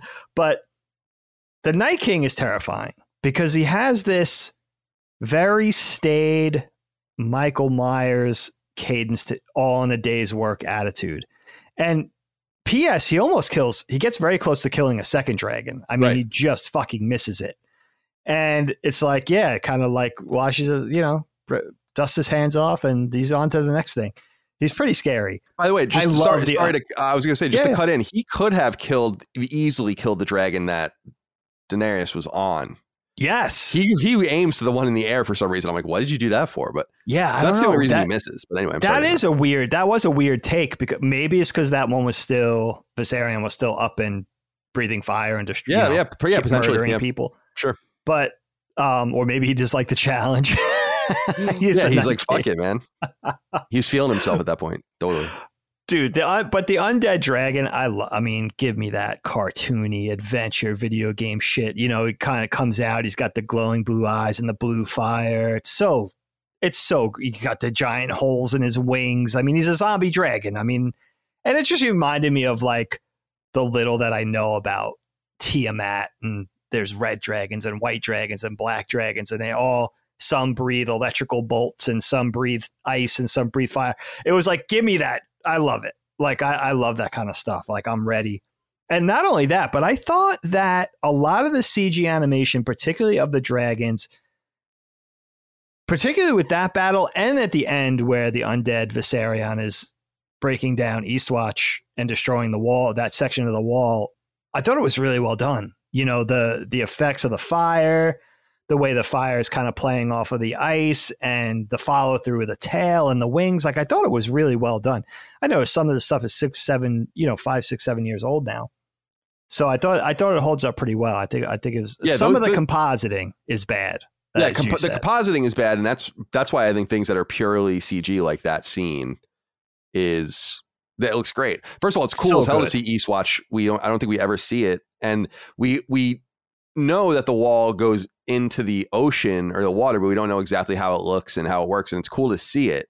yes. But I guess this this brings up a plot hole, though. I think, and um, Trevor wrote in about the the wall, though. He says, "Hello, Super Moriarty Bros. I'm so glad Yo. they never made a season eight because the final season of this, uh, the final scene of this season was something special. You knew the Night King would get to the south eventually, but how he did it was impressive. Watching his army tear apart that unbreakable wall and just walk through the rubble with that ominous musical score playing in the background was a truly chilling final image. How will our heroes survive this impending doom? Only your imagination can figure that out. Anyway, how do you figure out? How do you two feel about this closing scene for season one? Um, so this intro, it is cool. It's a cool visual. It just introduces a massive plot hole for me. The army has been hobbling forward through the the far north reaches towards the wall slowly, right? And they they have this one they have this single minded goal to get to the wall and cross it. What were they going to do before they got the dragon? I, I don't understand. Like it, it seems like so obvious now that it's like, yeah, we're gonna fucking obliterate the wall with these dragon, this dragon, and you're gonna, we're gonna punch a hole through. But what were they gonna do before two days ago? I, that's that's my one major thing. I it's cool that that was the solution, but I would have loved to have known what the intent was yeah. because were they going to scale the wall and try to climb it? And attack the castle there and all that. I, am just so it, I don't know if it's a plot hole so much as it's just I'm curious what their intent was before they happened upon a dragon. Uh, it's, it's true because they were still coming. Right, they were just hobbling slowly at at like you said, Michael Myers speed towards the wall. They were doing it before the dragon. I just that to me, I was a little hung up on where I just wanted to know because I do love the visual, like where they just make mincemeat of the wall. Of the wall, it's oh, really seconds. Yeah, it's interesting. But did that bother? I guess that didn't bother you. No, you know, you know what though? It would have been kind of cool to see that battle take place if they didn't have that super weapon, right? If they didn't have that dragon, but they have the sheer numbers, they have the giants, they have some giants. So, and they obviously have other things. You know, God knows what they have. They we saw the bear earlier again. So, it would have been kind of a repeat moment of the Mance Rayder battle on the wall, where you would see that 100,000, 200,000, 300,000 troops scaling the wall, the the the crows using their weapons to protect the wall would have been a protracted battle rather than just a slaughter with the undead dragon just you know eviscerating the wall. So that would have been another interesting thing you know? Uh, god forbid though. I mean we didn't even have time. We barely had time for this. So that could have been you know we probably would have got to look at what would have happened if Mance Rayder really got to have his second night attacking the wall. And even more so because what are they, you know, you're dealing with hundreds of thousands of troops in the undead army. So that would have been, they could have just piled on top of each other like building blocks and got over there eventually. You know, there's so many of them, they're expendable. Yeah, it would have been almost cooler for them not to have had the dragon just to to see. Yeah. Agreed. But, yeah. But I do I agree with you. I love the the different dragons with the different fires and bolts and all of that. And so to so see that, and I thought when I when dragon got revived, because I knew that was going to happen, I, I, was like, does it does it blow blue fire? I, I think it does, and yeah, it, it did, which is which is neat. Yeah, cool visual, so fun. I want to talk to you about Bran next. Josh oh, Lyon yes. wrote into us and said, By far for me, the most disappointing aspect of season seven was how it didn't continue to build upon the idea that Bran could basically time travel and possibly even affect the past. Season six's Hold the Door episode proved that at the very least, the Novikov self consistency principle logic applies to the universe of Game of Thrones. I was greatly looking forward in season seven to seeing if any of Bran's original personality was still in there and trying to break free and exert agency over his body again, provide more intrigue and insight into the Green Eyes Ravens, the Three Eyed Ravens' origin, origins and true purpose in the grand scheme of things. Instead, the character was essentially down, got downgraded to a blank faced, passionless Basil Exposition, whose sole role was revealing Wikipedia, Wikipedia facts about Jon Snow's parentage, which ultimately went nowhere, and occasionally warging into crows to check up on the Night King's progress. How cool would it have been to see if Bran's curiosity kept pushing deeper and deeper into the past? How cool would it have been to realize that multiple critical historical moments in the Game of Thrones lore, recent and ancient, could have been caused by Bran's unsuccessful attempts to change the past? Even if he failed or hit hard limits that would explain why the past can't be changed, it would have been nice for him to have at least tried, and it feels like a huge waste of potential for storytelling that the writers ignored. What okay. say you? Okay. My, my whole thing with Bran is I just don't understand the purpose of this character at all. Like, like I'm not being facetious in any way. What is the purpose of this character really? We drag all of this out with him in the books and in and in this reality too in the shows and it just feels all for naught. And I actually almost think his acting is fucking funny in this season because mm. it's just mm. it was his direction like be FDR in the wheelchair with the blanket over your over your lap, but also have no personality or expression on your face. it just seems so strange. I think that and we noted in previous episodes the way they almost abandon the Bran arc and then kind of go back into it. I think it it doesn't serve it very well. It, it, it's a total waste of time, in my opinion. I, I don't I don't get it. What do you think? Am I wrong? No, I think you're right. I mean, I think that's how it smacks. Um, and I think a lot of it probably is the acting style. At the outset, I like the idea of this and and the tragedy behind this young boy sort of trading his persona and his personality and his humanity for this ability, right? Like he becomes a shell of himself so that and in return he could see the future and he could see the past and he has these visions and these abilities and he could warg in and out of people and crows and all of these kind of things and as a return for this gift he kind of sacrifices who he is and the inherent tragedy in that and also something that could be helpful as an ally of the living, right? But yeah, there's something about maybe the writing crossed with the acting style of this particular player that it just doesn't work. And it's not fun to watch. And it's just kind of blah and unpleasant. And just, and every time that you're on brand, you're just like, all right, can we just get to the next plot point or the next set of characters or whatever? it's just not entertaining the way the way they pull it off. There's, you have to feel like it's a trade off as a viewer, right? You have to feel like, okay, we lost this young kid, this young boy. He's not who he was. His humanity has been sacrificed for this gift, but what he's doing is necessary as taking over as the three eyed raven and being brought along by the children of the forest and all this kind of stuff. But as Meera says in this season, like he's he died in that cave so you have to feel like there's something that we're being given or that he's being given in return, but it just feels dour. You know, it just feels like ah, you know, and it's not it's not fun. And you know, it's entertaining to watch Sam use his gifts to save Jorah of the grayscale. You know, Sam's not out there waving a sword around, but it's kind of it's kind of fun to watch his escapades and watch him sort of going above the heads of the other of the other um maesters and all that kind of stuff. But it's not fun to watch Bran do what he does. You know what I mean? Even though he's not a big action hero type, but it's you know they got to make it more like watching Samwell, where it's like, all right, I, I you got to be rooting for him, you got to be pulling for him like you are with Sam, and you're just not.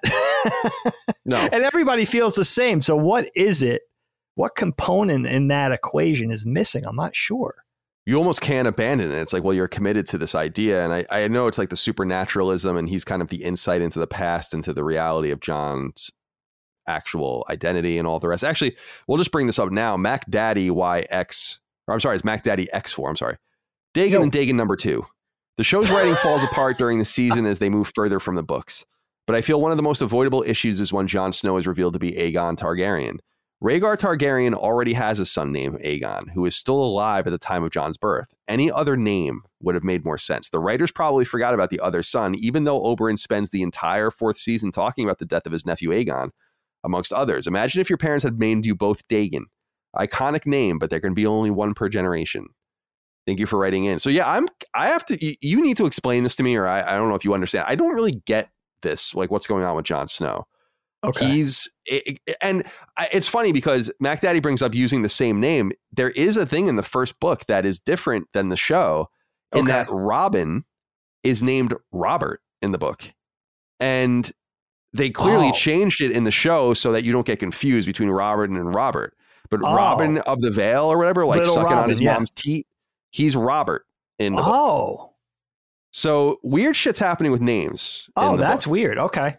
But I'm confused by this. I don't understand this okay. at all. So can okay. can you explain it to me?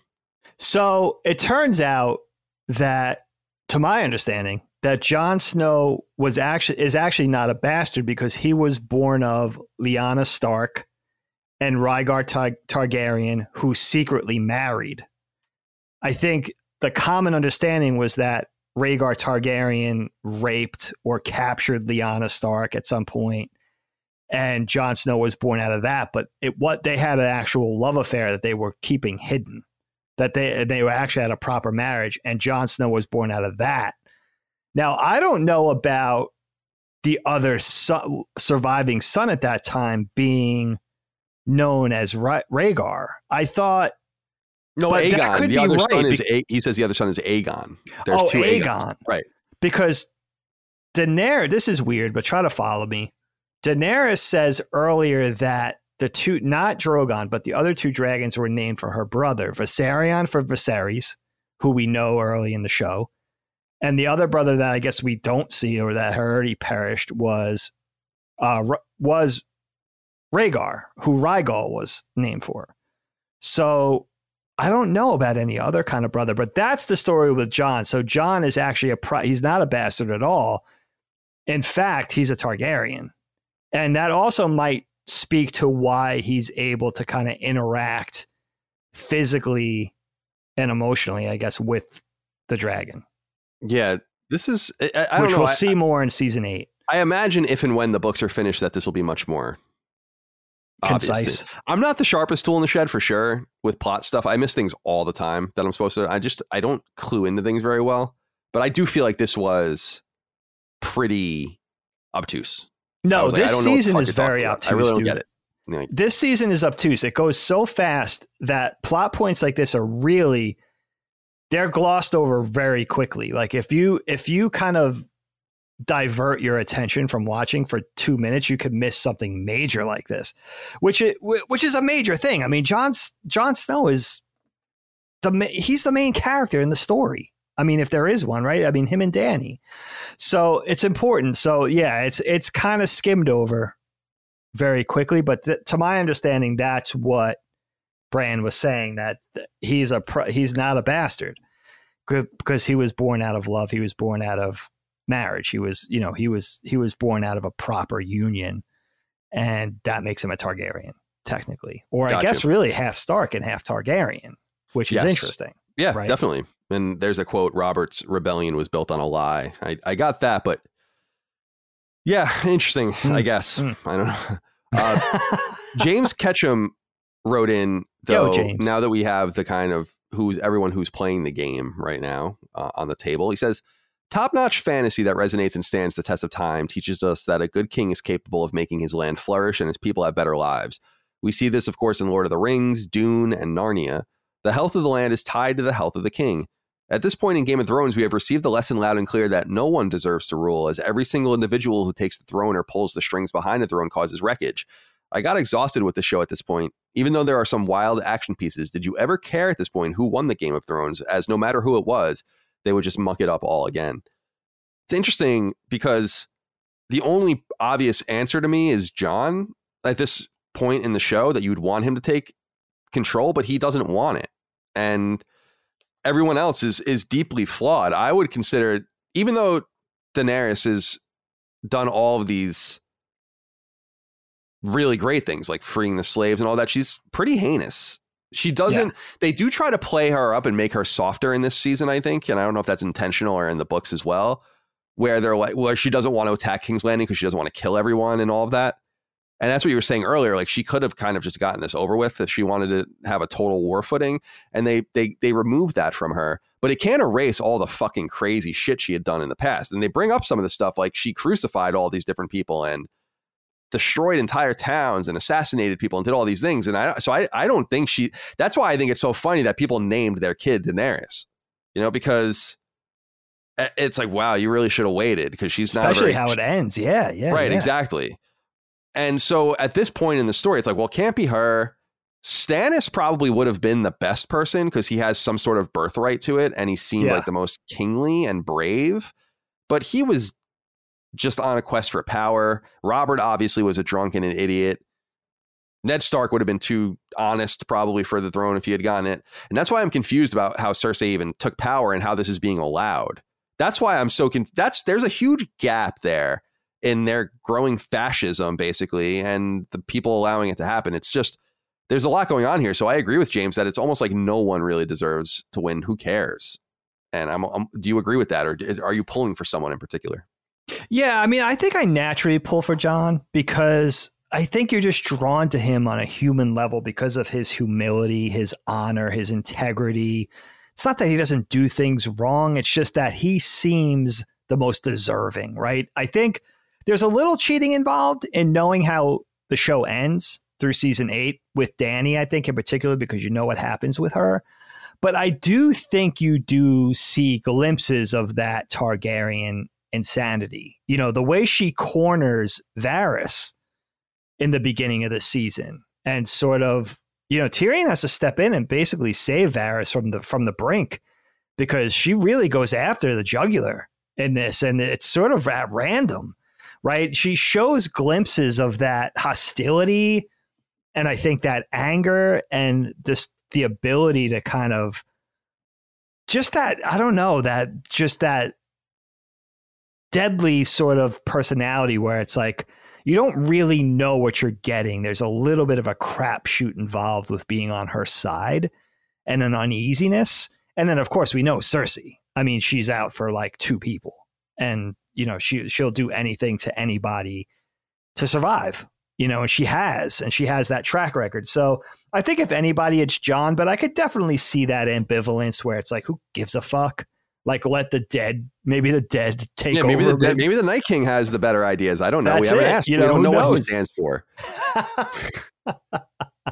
It is interesting though to think that is a that's why zombies in quotes are just so lame. I just think it's so lame generally because it's like, well, what is the goal other than just destruction? It's cool if that's an idea, but how many of those stories are we going to have? It's much more scary to deal with a, a group that wants to destroy you and has some sort of goal, some sort of sentience to it. Where that's why I loved that show Colony. It got canceled, but about the alien invasion of Earth, where it's like you're dealing with pretty serious people here. You know, right it's not just that they want to kill you it's that they have a plan and they're here for a reason and all that so maybe the night king is a, an egalitarian passive constitutional ruler we don't really know maybe that's an option and you know with Jon, like with Jon too much like his dad ned like you can't you could see him being a just king but can you really see that personality working in such a cutthroat, vile world. Much like if Ned survived.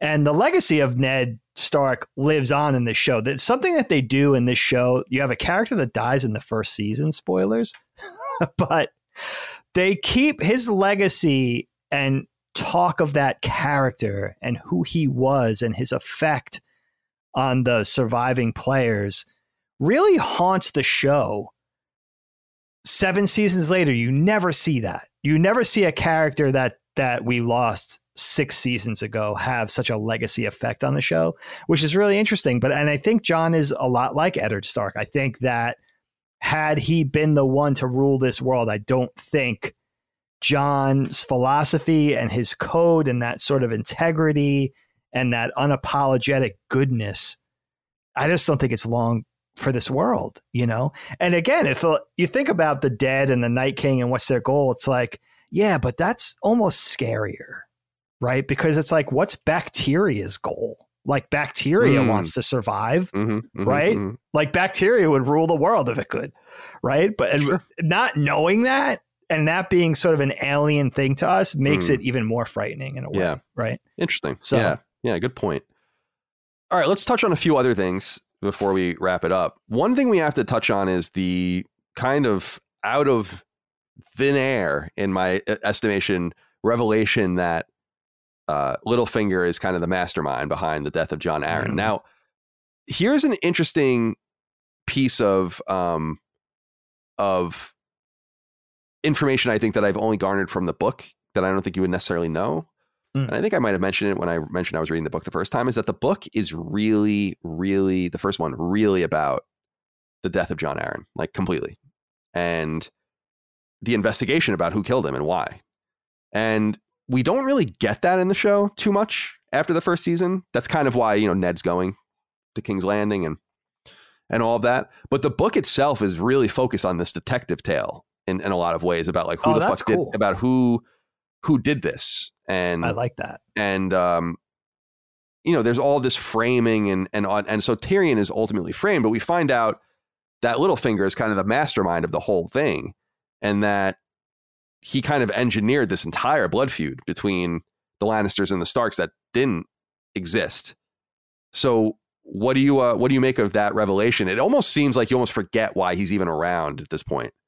But in the books, I suspect that the intention is going to be much more significant because the first book focuses so much on on Eddard Stark's investigation into Jon Arryn's death.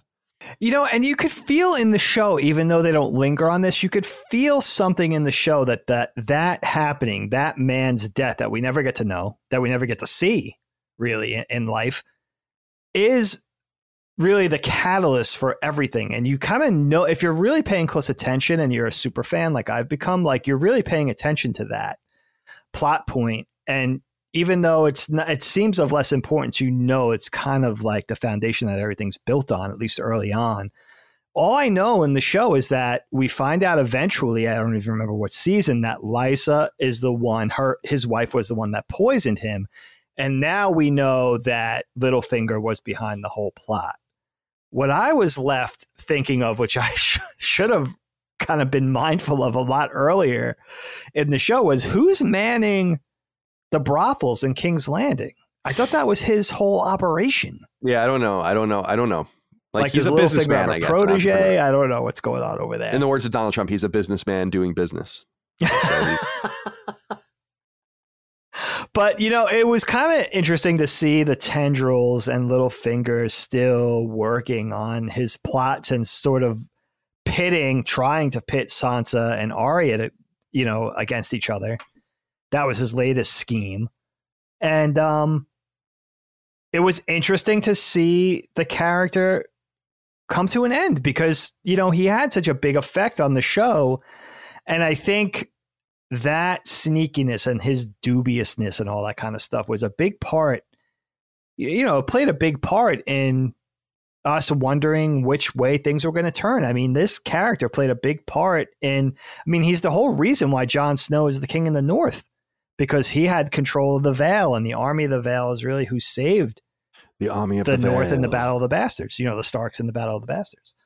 So it was. It's interesting to see the character come to an end, and the whole thing with the you know with Lysa Arryn and Robin and where the hell is that character right now? We don't know. We know Lysa's dead. Of course, Jon Arryn is dead. But um, yeah, interesting stuff, man. Before we go, I wanted, and you can bring up anything that we didn't bring up uh, already as well. I wanted to bring up four more things two that sure. I liked and two that I I didn't, and uh, two that I actually think are probably some of the funniest things in the, about the show in a bad way. So I'll start with those, and then we'll end with good things. Okay. The first thing is that everyone's really nonchalant about riding a dragon after they do it. Like this is an insane, an insane jump in logic for a, a show that is so grounded. One of the cool things about the dragons is watching people's reactions to them existing. That's one of the most satisfying parts of watching the show as opposed to just reading it is, and the dragons are not even in the books yet, is just that I'm reading are it, it's it's kind of disappointing. It's like, oh, everyone hop on. We live in a world with no trains, no cars, no planes, but just hop on the dragon. and then that, that that doesn't like shock you. There's even a scene where like Jorah's like falling off, and I was like, this is stupid. Yeah. Yes. It would have been much cooler if the dragon fought while they escape somehow right? With uh, I know I know that, that it's like if Gendry can run back to the wall, then these guys can get away while the dragon's like covering them in some way. Escort, right? yeah, escort mission. So I thought that that was silly. the fucking stupidest thing in the show, stupidest, actually the dumbest fucking thing, is this idea that there are archaeological ruins underneath Blackstone through a massive hole in a cavern along the water that no one knew was there. No or at least, one ever knew. Like they've mined from there before, but you go deeper and deeper into the mines, and he's like, "Look, these are like the first men or the whatever." It's like, and it's like, what?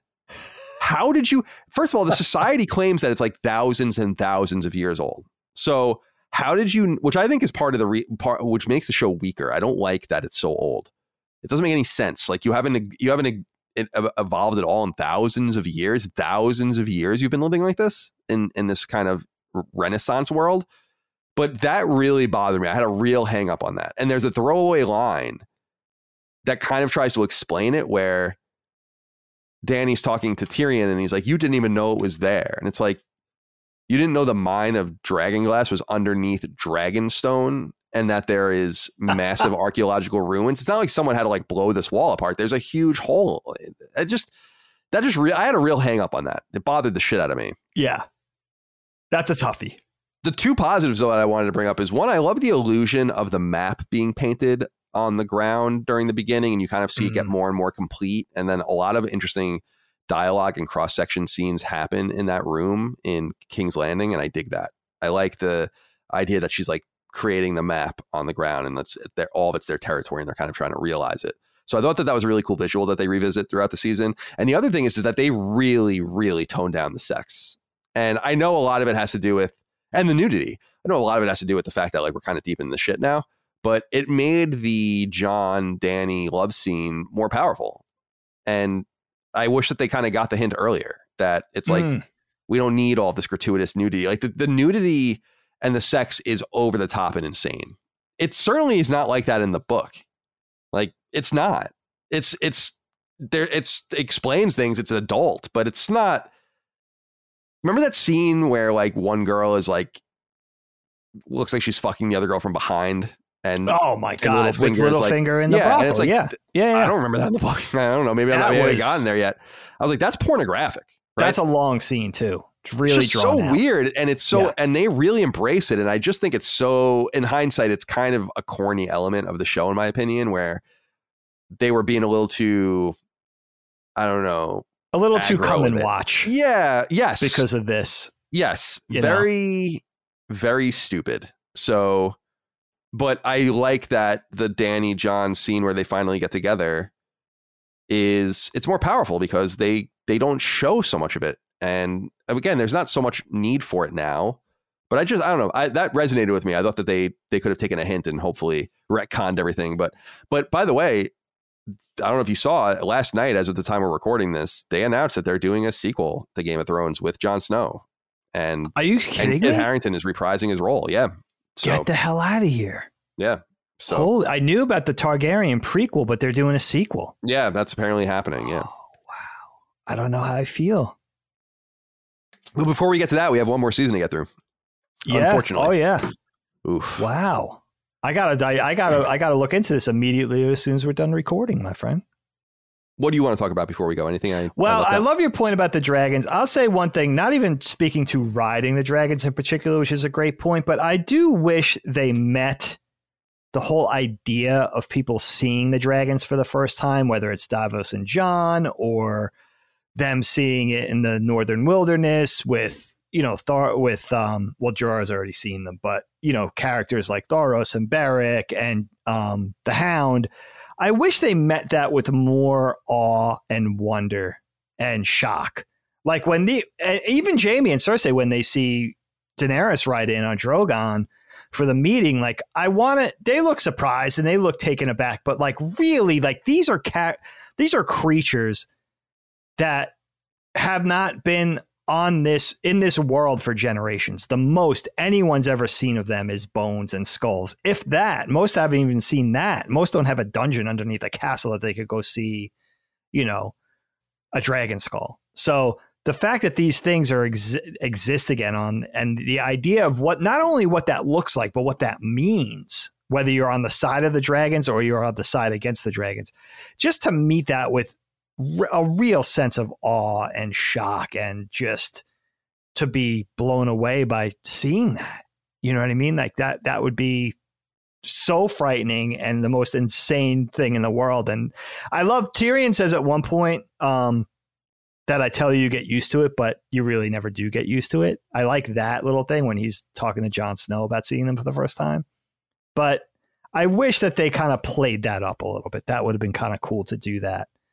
And you know, you raise good points about you know suspension of disbelief in various aspects. I thought the same thing about the sewers or Tyrion's secret passage underneath Casterly Rock. Like nobody saw that giant hole in the wall. You know, in this Lannister stronghold, that type of thing. So there's a lot of that type of thing where it almost plays into like a more fairy tale esque kitty fantasy thing where it's like you got to sus- suspend your disbelief when sometimes it's unreasonable to ask that to that degree. There was a lot of that, I guess, in this season. Definitely, and that's- points. Yeah, that's kind of like what it takes me out of it a little bit, but it's no big deal. It really is. And you know, you make an interesting point about the sex too, Kyle. Like, I think everything. This is the season where we see Grey Worm and Missandei go at it, right? Which is another thing, much like the Dany and Jon love scene, where it's less gratuitous sex and more lovemaking. The only gratuitous sex thing I could think of in this season is when Cersei jumps Jaime's bones and like goes right to her knees. It's not long. It's not a long scene, but I think Nikolaj's bare ass is in the scene, right? I think so. That that was the only gratuitous, very Game of Thrones esque love scene that I can remember in this in this season. But they they do the tone does seem to be changing. So that's a really good point. And you know, I, I kind of walk away from this conversation just wanting, you know, there's certain things like popping the lid off the whole Iron Bank thing or finding out more about how something like Viserion, like how the dragon becomes undead and the Night King's powers or something. But there's certain things you want to expand because they're cool, but they barely have time to handle what they handled in the season. So it's really not even realistic to to ask for more. But all in all, I think it's a good season. Now we know where everything's tragically going to land in in season eight, and we'll get there soon. Indeed. But um, but yeah, all in all, I kind of walked away from it very satisfied. I was also kind of fortunate in this case because I was able to take, I was able to watch it all the way through twice, and I think I even started a third time. So I was really able to digest, think things through, stuff like that. But um, yeah, all in all, I think if it just stayed even keel, or maybe even dropped, maybe even went up an echelon to like season six quality for season eight, that would have been that would have been kind of cool. But it's funny to to end, be ending season seven because I think there's still hope. You know, there's still hope right now going into season eight. And then how many episodes is season eight? It's not. It's less than seven, right? Is it? Is it five? It's six, I think. Six. Okay. Yeah. All right. So we only have six more episodes to go for this conversation. It's very interesting where we've landed. Well, Dig, that's it for season seven. We'll convene in the coming weeks for season eight. I'm excited.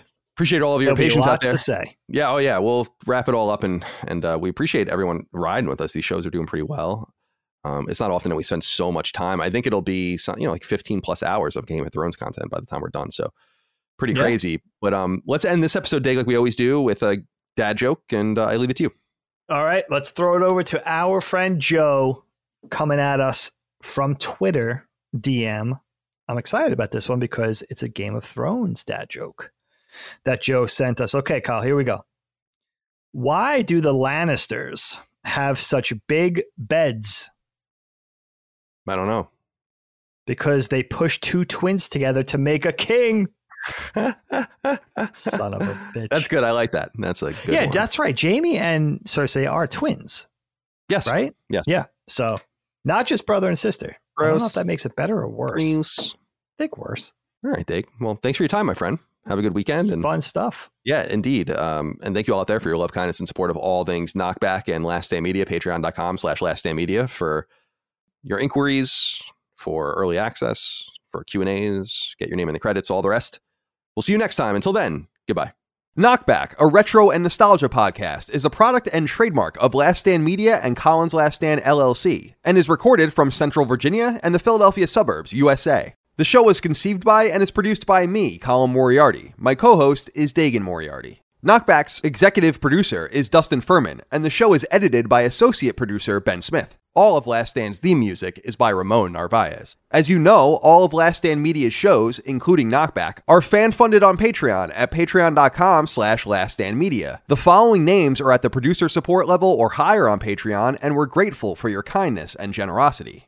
Casual Misfits Gaming, Stephen Nieder, Ross Marenka, Miguel Brewer, Morgan Ashley, Azan, Michael Vecchio, Jerome Ferreira, FMA, Daniel Diamore, Brad Cooley, Jeremy Key, Patrick Leslie, Malachi Wall, Dave Cowell, Donald John Vader, Stephen Innerfield, Lord Starscream, Jacob Donovan, Eduardo Perez, Salty Trees, My Name is Mayo, Logan Byford, GJ, Eddie Medina, Jason Arzan, Christopher Knox, Zeno Adam, Grayson Maxwell, Cody Woodall, Nuclear Prostate, Sorta Serious Gaming, Colin Farley, Mark Arnold, Zia Parix, Henry Groth, Relentless Rex, Tristan Palacios, Drew Mullen, Graham Plays, Christian R, Jad Rita, Benjamin Mumma, Patrick Skipper, Brian Hernandez Espinoza, Chris Kelly, Remington Wilson, Dustin Graff, Peyton Stone, Jalapeno, Josh Hallen Rui, Michael Buffle, Dan Root, Asak Parides, Talisman, Christopher Morgan, Randall Halsey, Robbie Nauman, William Holbert, Josh Godfrey, Kalike Souza, Vornak, Betty Ann Moriarty, Daniel Johnson, H. Tronge, JT, Antonio C., Jay Getter, Assassinated Devil, Bjorn Campbell, Andrew Morgan, Jeff Mercado, Gregory Slavinsky, Jordan Gale of Fortuna, John Zeal, Boots, Tyler Brown, Megadet, Poot, Gavin Newland, Alex LaPierre, Saul Balcazar, Brian White, Raul Melendez, Eric Harden, Alex Bolton, Matt Flowers, Kinnums, Joseph Baker, Bustard, Rodney Coleman, Cruxes, Chris Moore, Caswell, Antti Kinnunen, Chris, Dave Alvarez, Will Hernandez, Chris Galvin, Justin Gonzalez, Mason Cadillac, Ollie Fritz, Zach Allum, Kyle Hagel, Colin Love, Daryl E. Naiman, Ryan R. Kittredge, Toby Ryland, Michael S., David Bostick, Stewie 108, Patrick Montgomery, Simon Dunbar, DB Cooper, Fat Houdini, Richter 86, Ian Bravo, Barrett Boswell, Christopher DeVio, Chris Morton, Johnny Waffles, Roto 24, Jonathan Coates, Sean Mason, Josh Gravelick, Jordan Town, Brian Chan, Organic Produce, Carlos Algarit, Dominic, Mike Menzel, Richard Hebert III, Miranda Grubba, Josh Yeager, Martin Beck, Gavin, Joey Andrzejczyk, Nathan R., Joe McPartland, Gary Cavallo, Christopher Moore, Jacob Bell, Dennis Uzel, Lou and Ray Loper, Jonathan Cortez, Dylan Burns, John Schultz, David Chestnut, Tom Quinn, Anton K, Alan Trembley, Tyler Bello, Ryan T. Mandel, Tony Zuniga, Sean Battershall, Robbie Hensley, Alex Cabrera, Lennon Brixey, Hugo's Desk, Peter Reynolds, Anthony Vasquez, Adam Kinniston, The Rose Experience, and Grizzled Veterans Media, Tyler Goodwin, William O'Carroll, Jorge Powell, Max Cannon, Phil Crone, Throw 7, Adam Nix, Josh McKinney, Michael Gates, Alex Gage, Ryan Robertson, Sean Chandler, Lockmore, Geo Corsi, Joey Gondoliger, Gerald Pennington, Justin Payne, Justin Wagaman, David Iacolucci, Paul Joyce, Chad Lewis, Enrique Perez, Joshua Smallwood, Spencer Brand. Today's episode is brought to you by Angie. Angie has made it easier than ever to connect with skilled professionals to get all your jobs and projects done well. Let me tell you, there's the version of it where you try to do something at home, and then there's a version of it where you have someone help you, you watch them do it the right way, and you go, thank God I didn't try to do that myself. I have fully done things around the home that I think look good, and then a bang in the night, and I wake up to a shelf collapsing, a painting falling off the wall. Like it, I've I've seen it all go south. I own a home, and I can tell you, I know how much work it can take. Whether it's everyday maintenance and repairs or making dream projects a reality, it can be hard just to know where to start. But now all you need to do is Angie that and find a skilled local pro who will deliver the quality and expertise you need.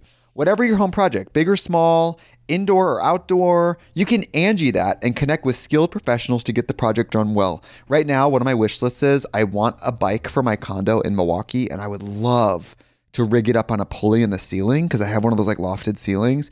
But I'm so scared to try that on my own. Angi has 20 years of home experience and they've combined it with new tools to simplify the whole process. Bring them your project online or with the Angi app. Answer a few questions and Angi can handle the rest from start to finish or help you compare quotes from multiple pros and connect instantly, which means you can take care of any home project in just a few taps.